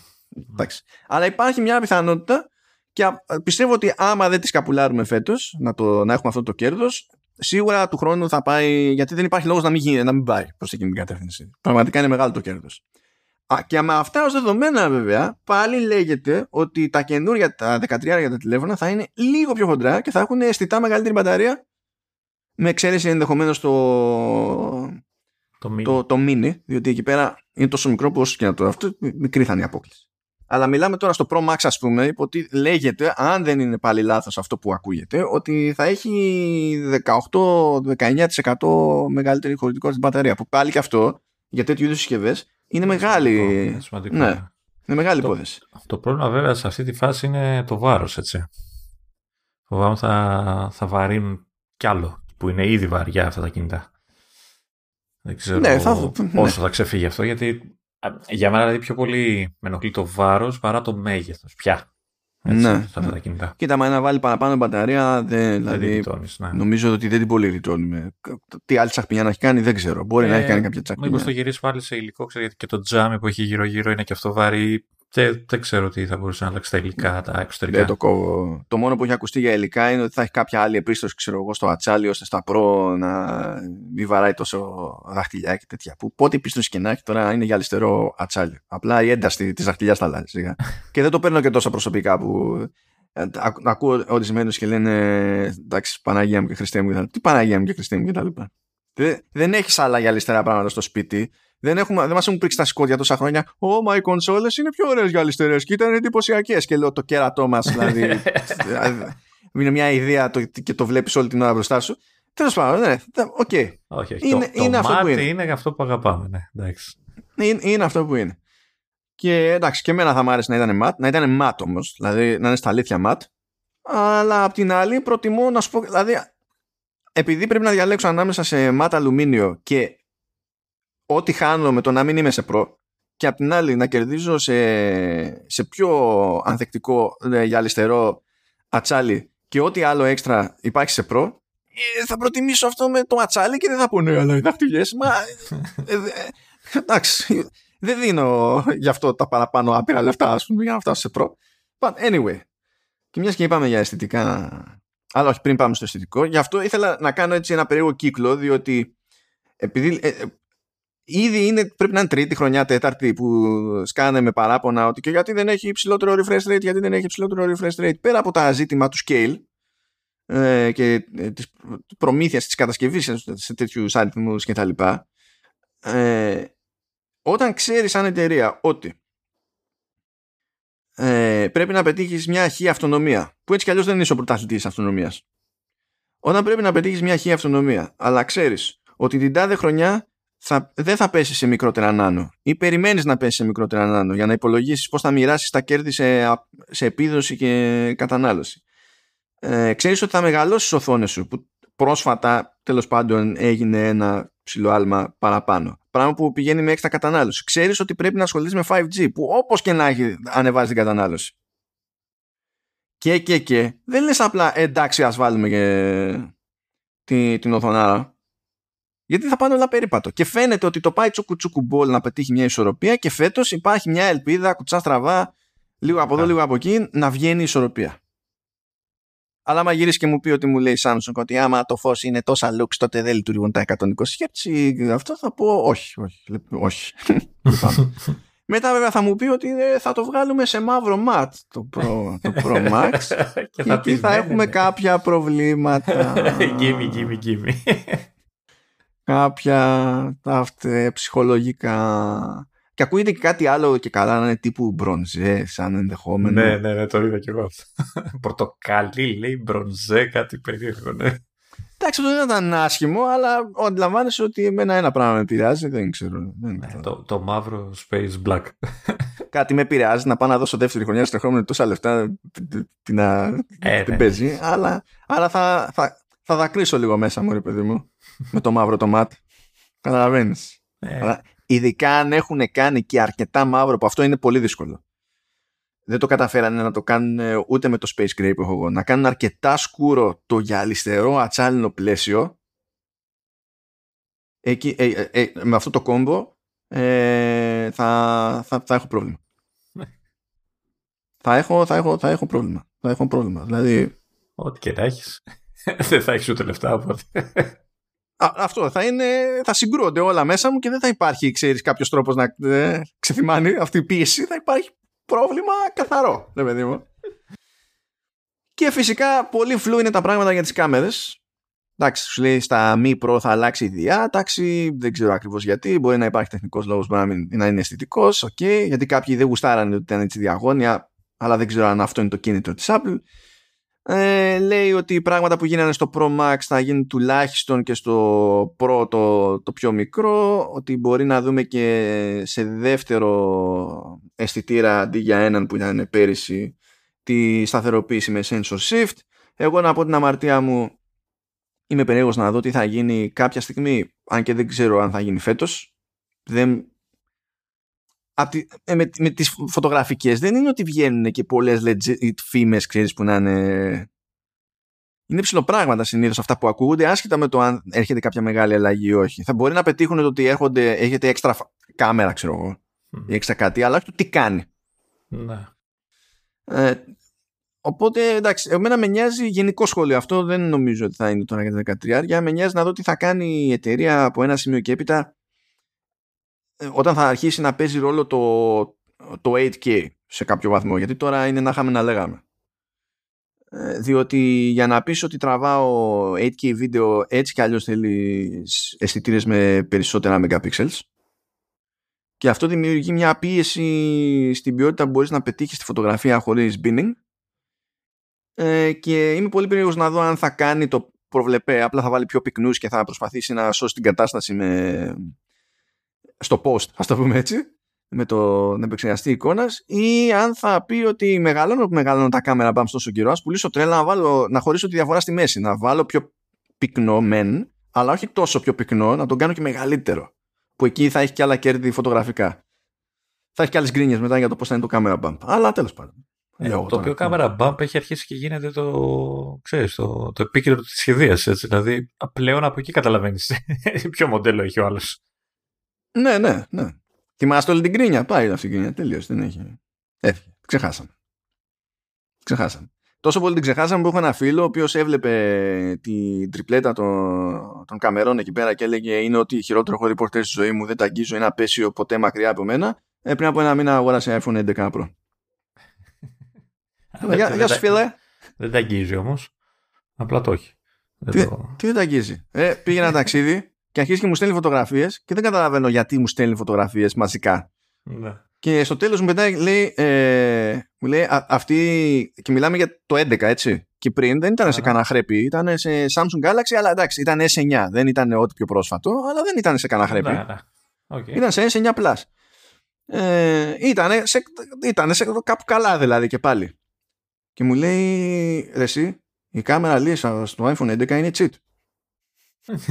Λέω, welcome. Δεν σε χαλάσει. Και όσο είμαστε τώρα σε αυτό το τέτοιο, κάτι πραγματάκια ακούγονται για το βίντεο, ότι παίζει να πάει να κάνει τη φάση τύπου portrait mode στο βίντεο, ότι θα προσπαθήσει να κάνει καλύτερο focus tracking στο βίντεο, ότι θα τσεκάρει ότι τώρα αυτό είναι το πρόσωπο και καθώς κινείται στο πλάνο θα φροντίζει να είναι νεταρισμένο πιο αυτόματα. Αυτό νομίζω θα πρέπει να κάνει παπάδες στον επεξεργαστή ή μόνο στον ISP. Κοίτα, αυτό είναι καλύτερα να το κάνει σε ISP, διότι το ISP δεν καίει όσο και επεξεργαστής. Δηλαδή, από άψη κατανάλωσης, είναι καλύτερα να μην το ρίξει τον επεξεργαστή. Ο πράγμα που σημαίνει βέβαια ότι αν γίνει από τον ISP, τότε δεν θα μπορεί, θα πρέπει να γίνει οπωσδήποτε στα νέα μοντέλα, ξέρω εγώ. Αν είναι κάτι το οποίο γίνεται με τρόπο που δεν υποστηρίζει το chip που έχω εγώ, ας πούμε, στο 12. Αλλά εντάξει, shit happens, τα ξέρουμε αυτά. Το άλλο περίεργο είναι, λέει, ότι λέγεται πως θα έχει επιλογή να τραβήξει βίντεο σε ProRes, το οποίο τώρα είναι λίγο σχετικό το τι σημαίνει, γιατί είναι ένα intermediate codec, είναι πιο ασυμπίεστο, καταπίνει χώρο σαν να μην υπάρχει αύριο. Δηλαδή, αν νομίζετε ότι το 4K60 συμπιεσμένο ανά λεπτό πηγαίνει περίπου μισό γίγκα και νομίζετε ότι αυτό είναι καταστροφή ζωής, άμα ακούσετε τι θα συμβαίνει με ProRes, θα γελάνε και οι πέτρες. Εντάξει, θα κουμπώνεις ένα σκληρό δίσκο από κάτω, έτσι, και θα το βάζεις εκεί να γράφει. Που αν το κάνει αυτό, τότε νομίζω ότι στέκει και μια έτσι συμπληρωματική φήμη και καλά το ενδεχόμενο να βγει μοντέλο με ένα τεραμπάιτ. Γιατί αν είναι να δώσει τέτοια δυνατότητα, κάτι πρέπει να κάνεις. Δηλαδή δεν υπάρχει σωτηρία καθόλου. Δεν θέλετε να δείτε, παιδιά, bitrate σε ProRes. Και ειδικά αν πει καμιά πλάκα και έχει στο καλό το ProRes, γιατί υπάρχουν διάφορες σκάλες με διαφορετικές θυσίες. Αλλά αν πάμε στο τούμπανο το ProRes που δεν χάνεις τίποτα πληροφορία κτλ. Εντάξει, τέλος ζωής. Δηλαδή θα παίρνεις, ξέρω εγώ, ένα τέρα iPhone 13 Pro Max και λες, εντάξει, κάτσε να δούμε πόσα λεπτά βίντεο θα χωρέσει σε ProRes. Λεπτά, λεπτά, όχι. Πόσα θα χωρέσει, να δούμε.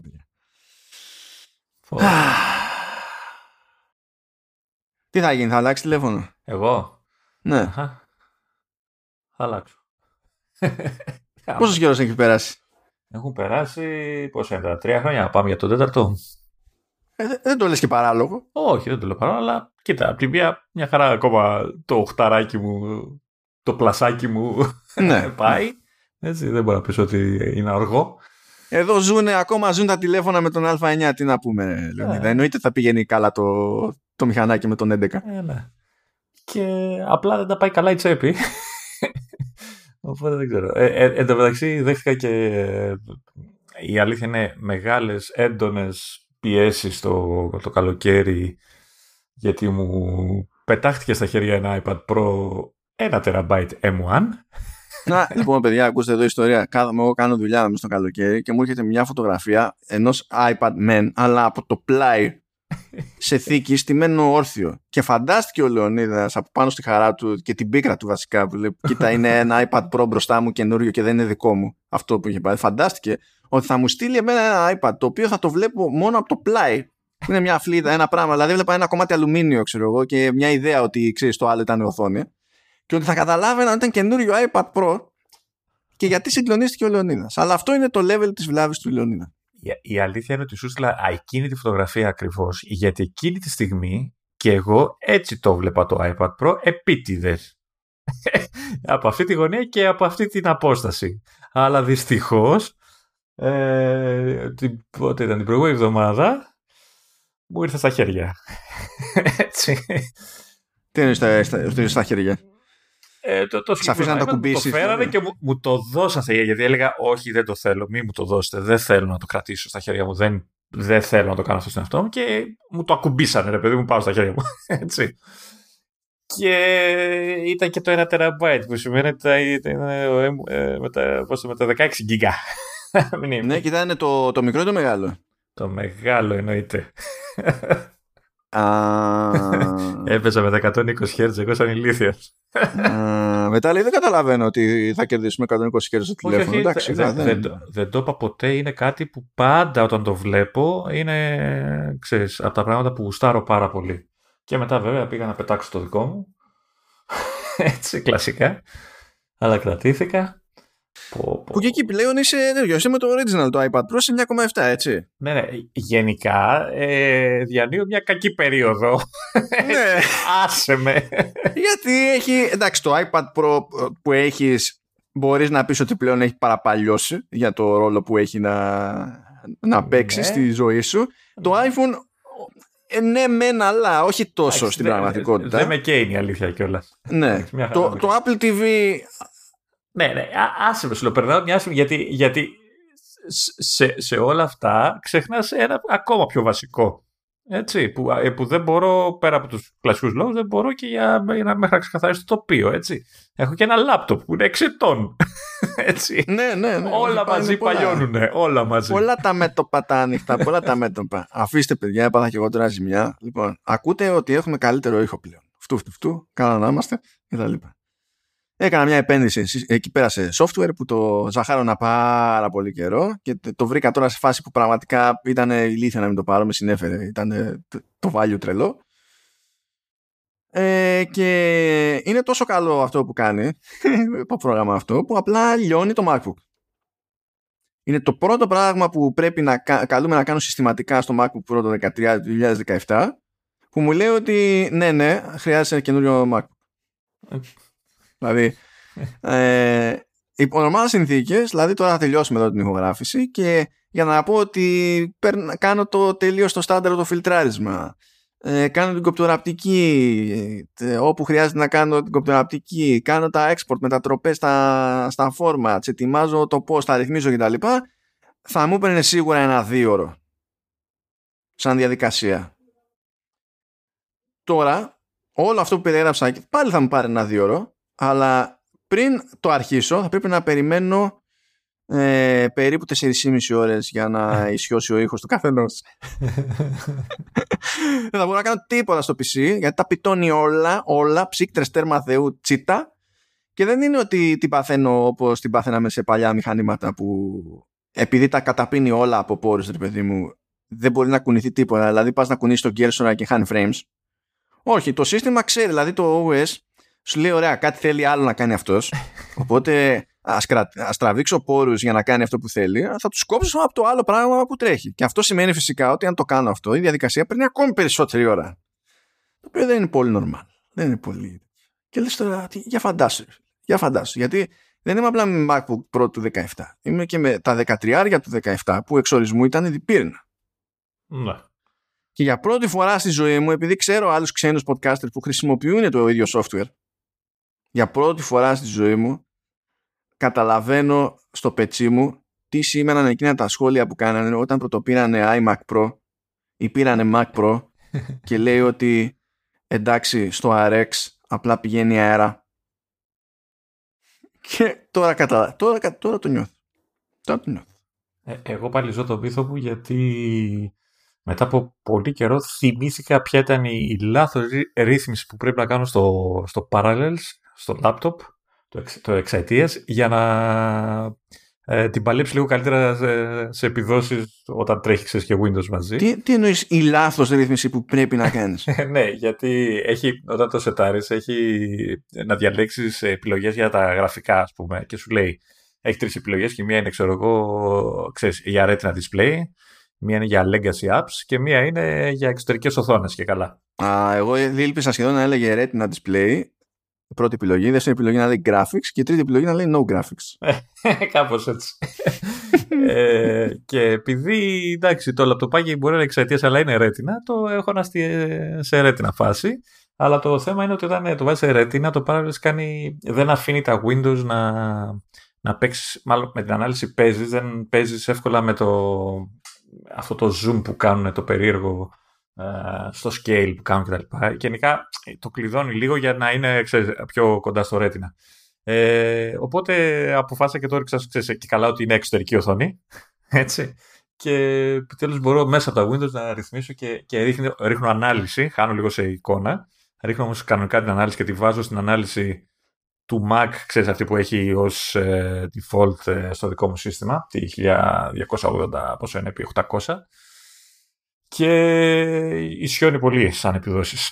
Και οπότε ζω το μύθο μου, το εξαετίας λάπτοπ που συνεχίζει να προσφέρει τις υπηρεσίες του, μέχρι κάποια στιγμή να κάνει κανένα boom και να εισπιάσουμε. Εντάξει, σε σκέφτομαι κάθε φορά που παρακολουθώ και σκάει κάποιο νέο ρε παιδί μου από Parallels.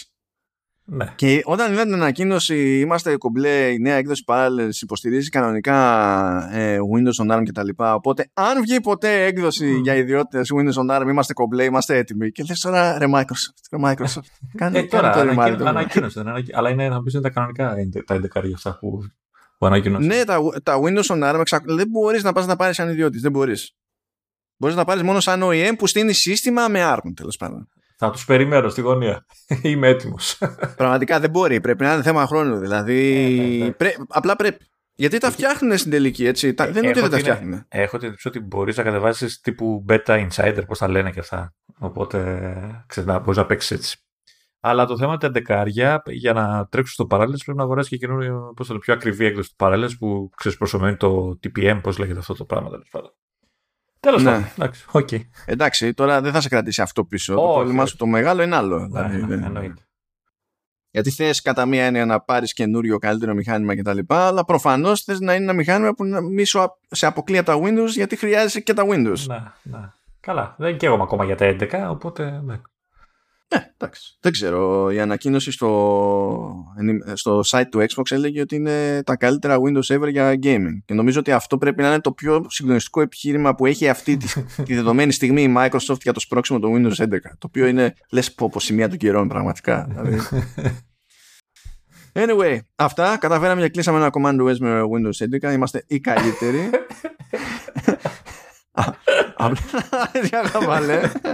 Και με βρίσκω στην Apple, έτσι δηλαδή.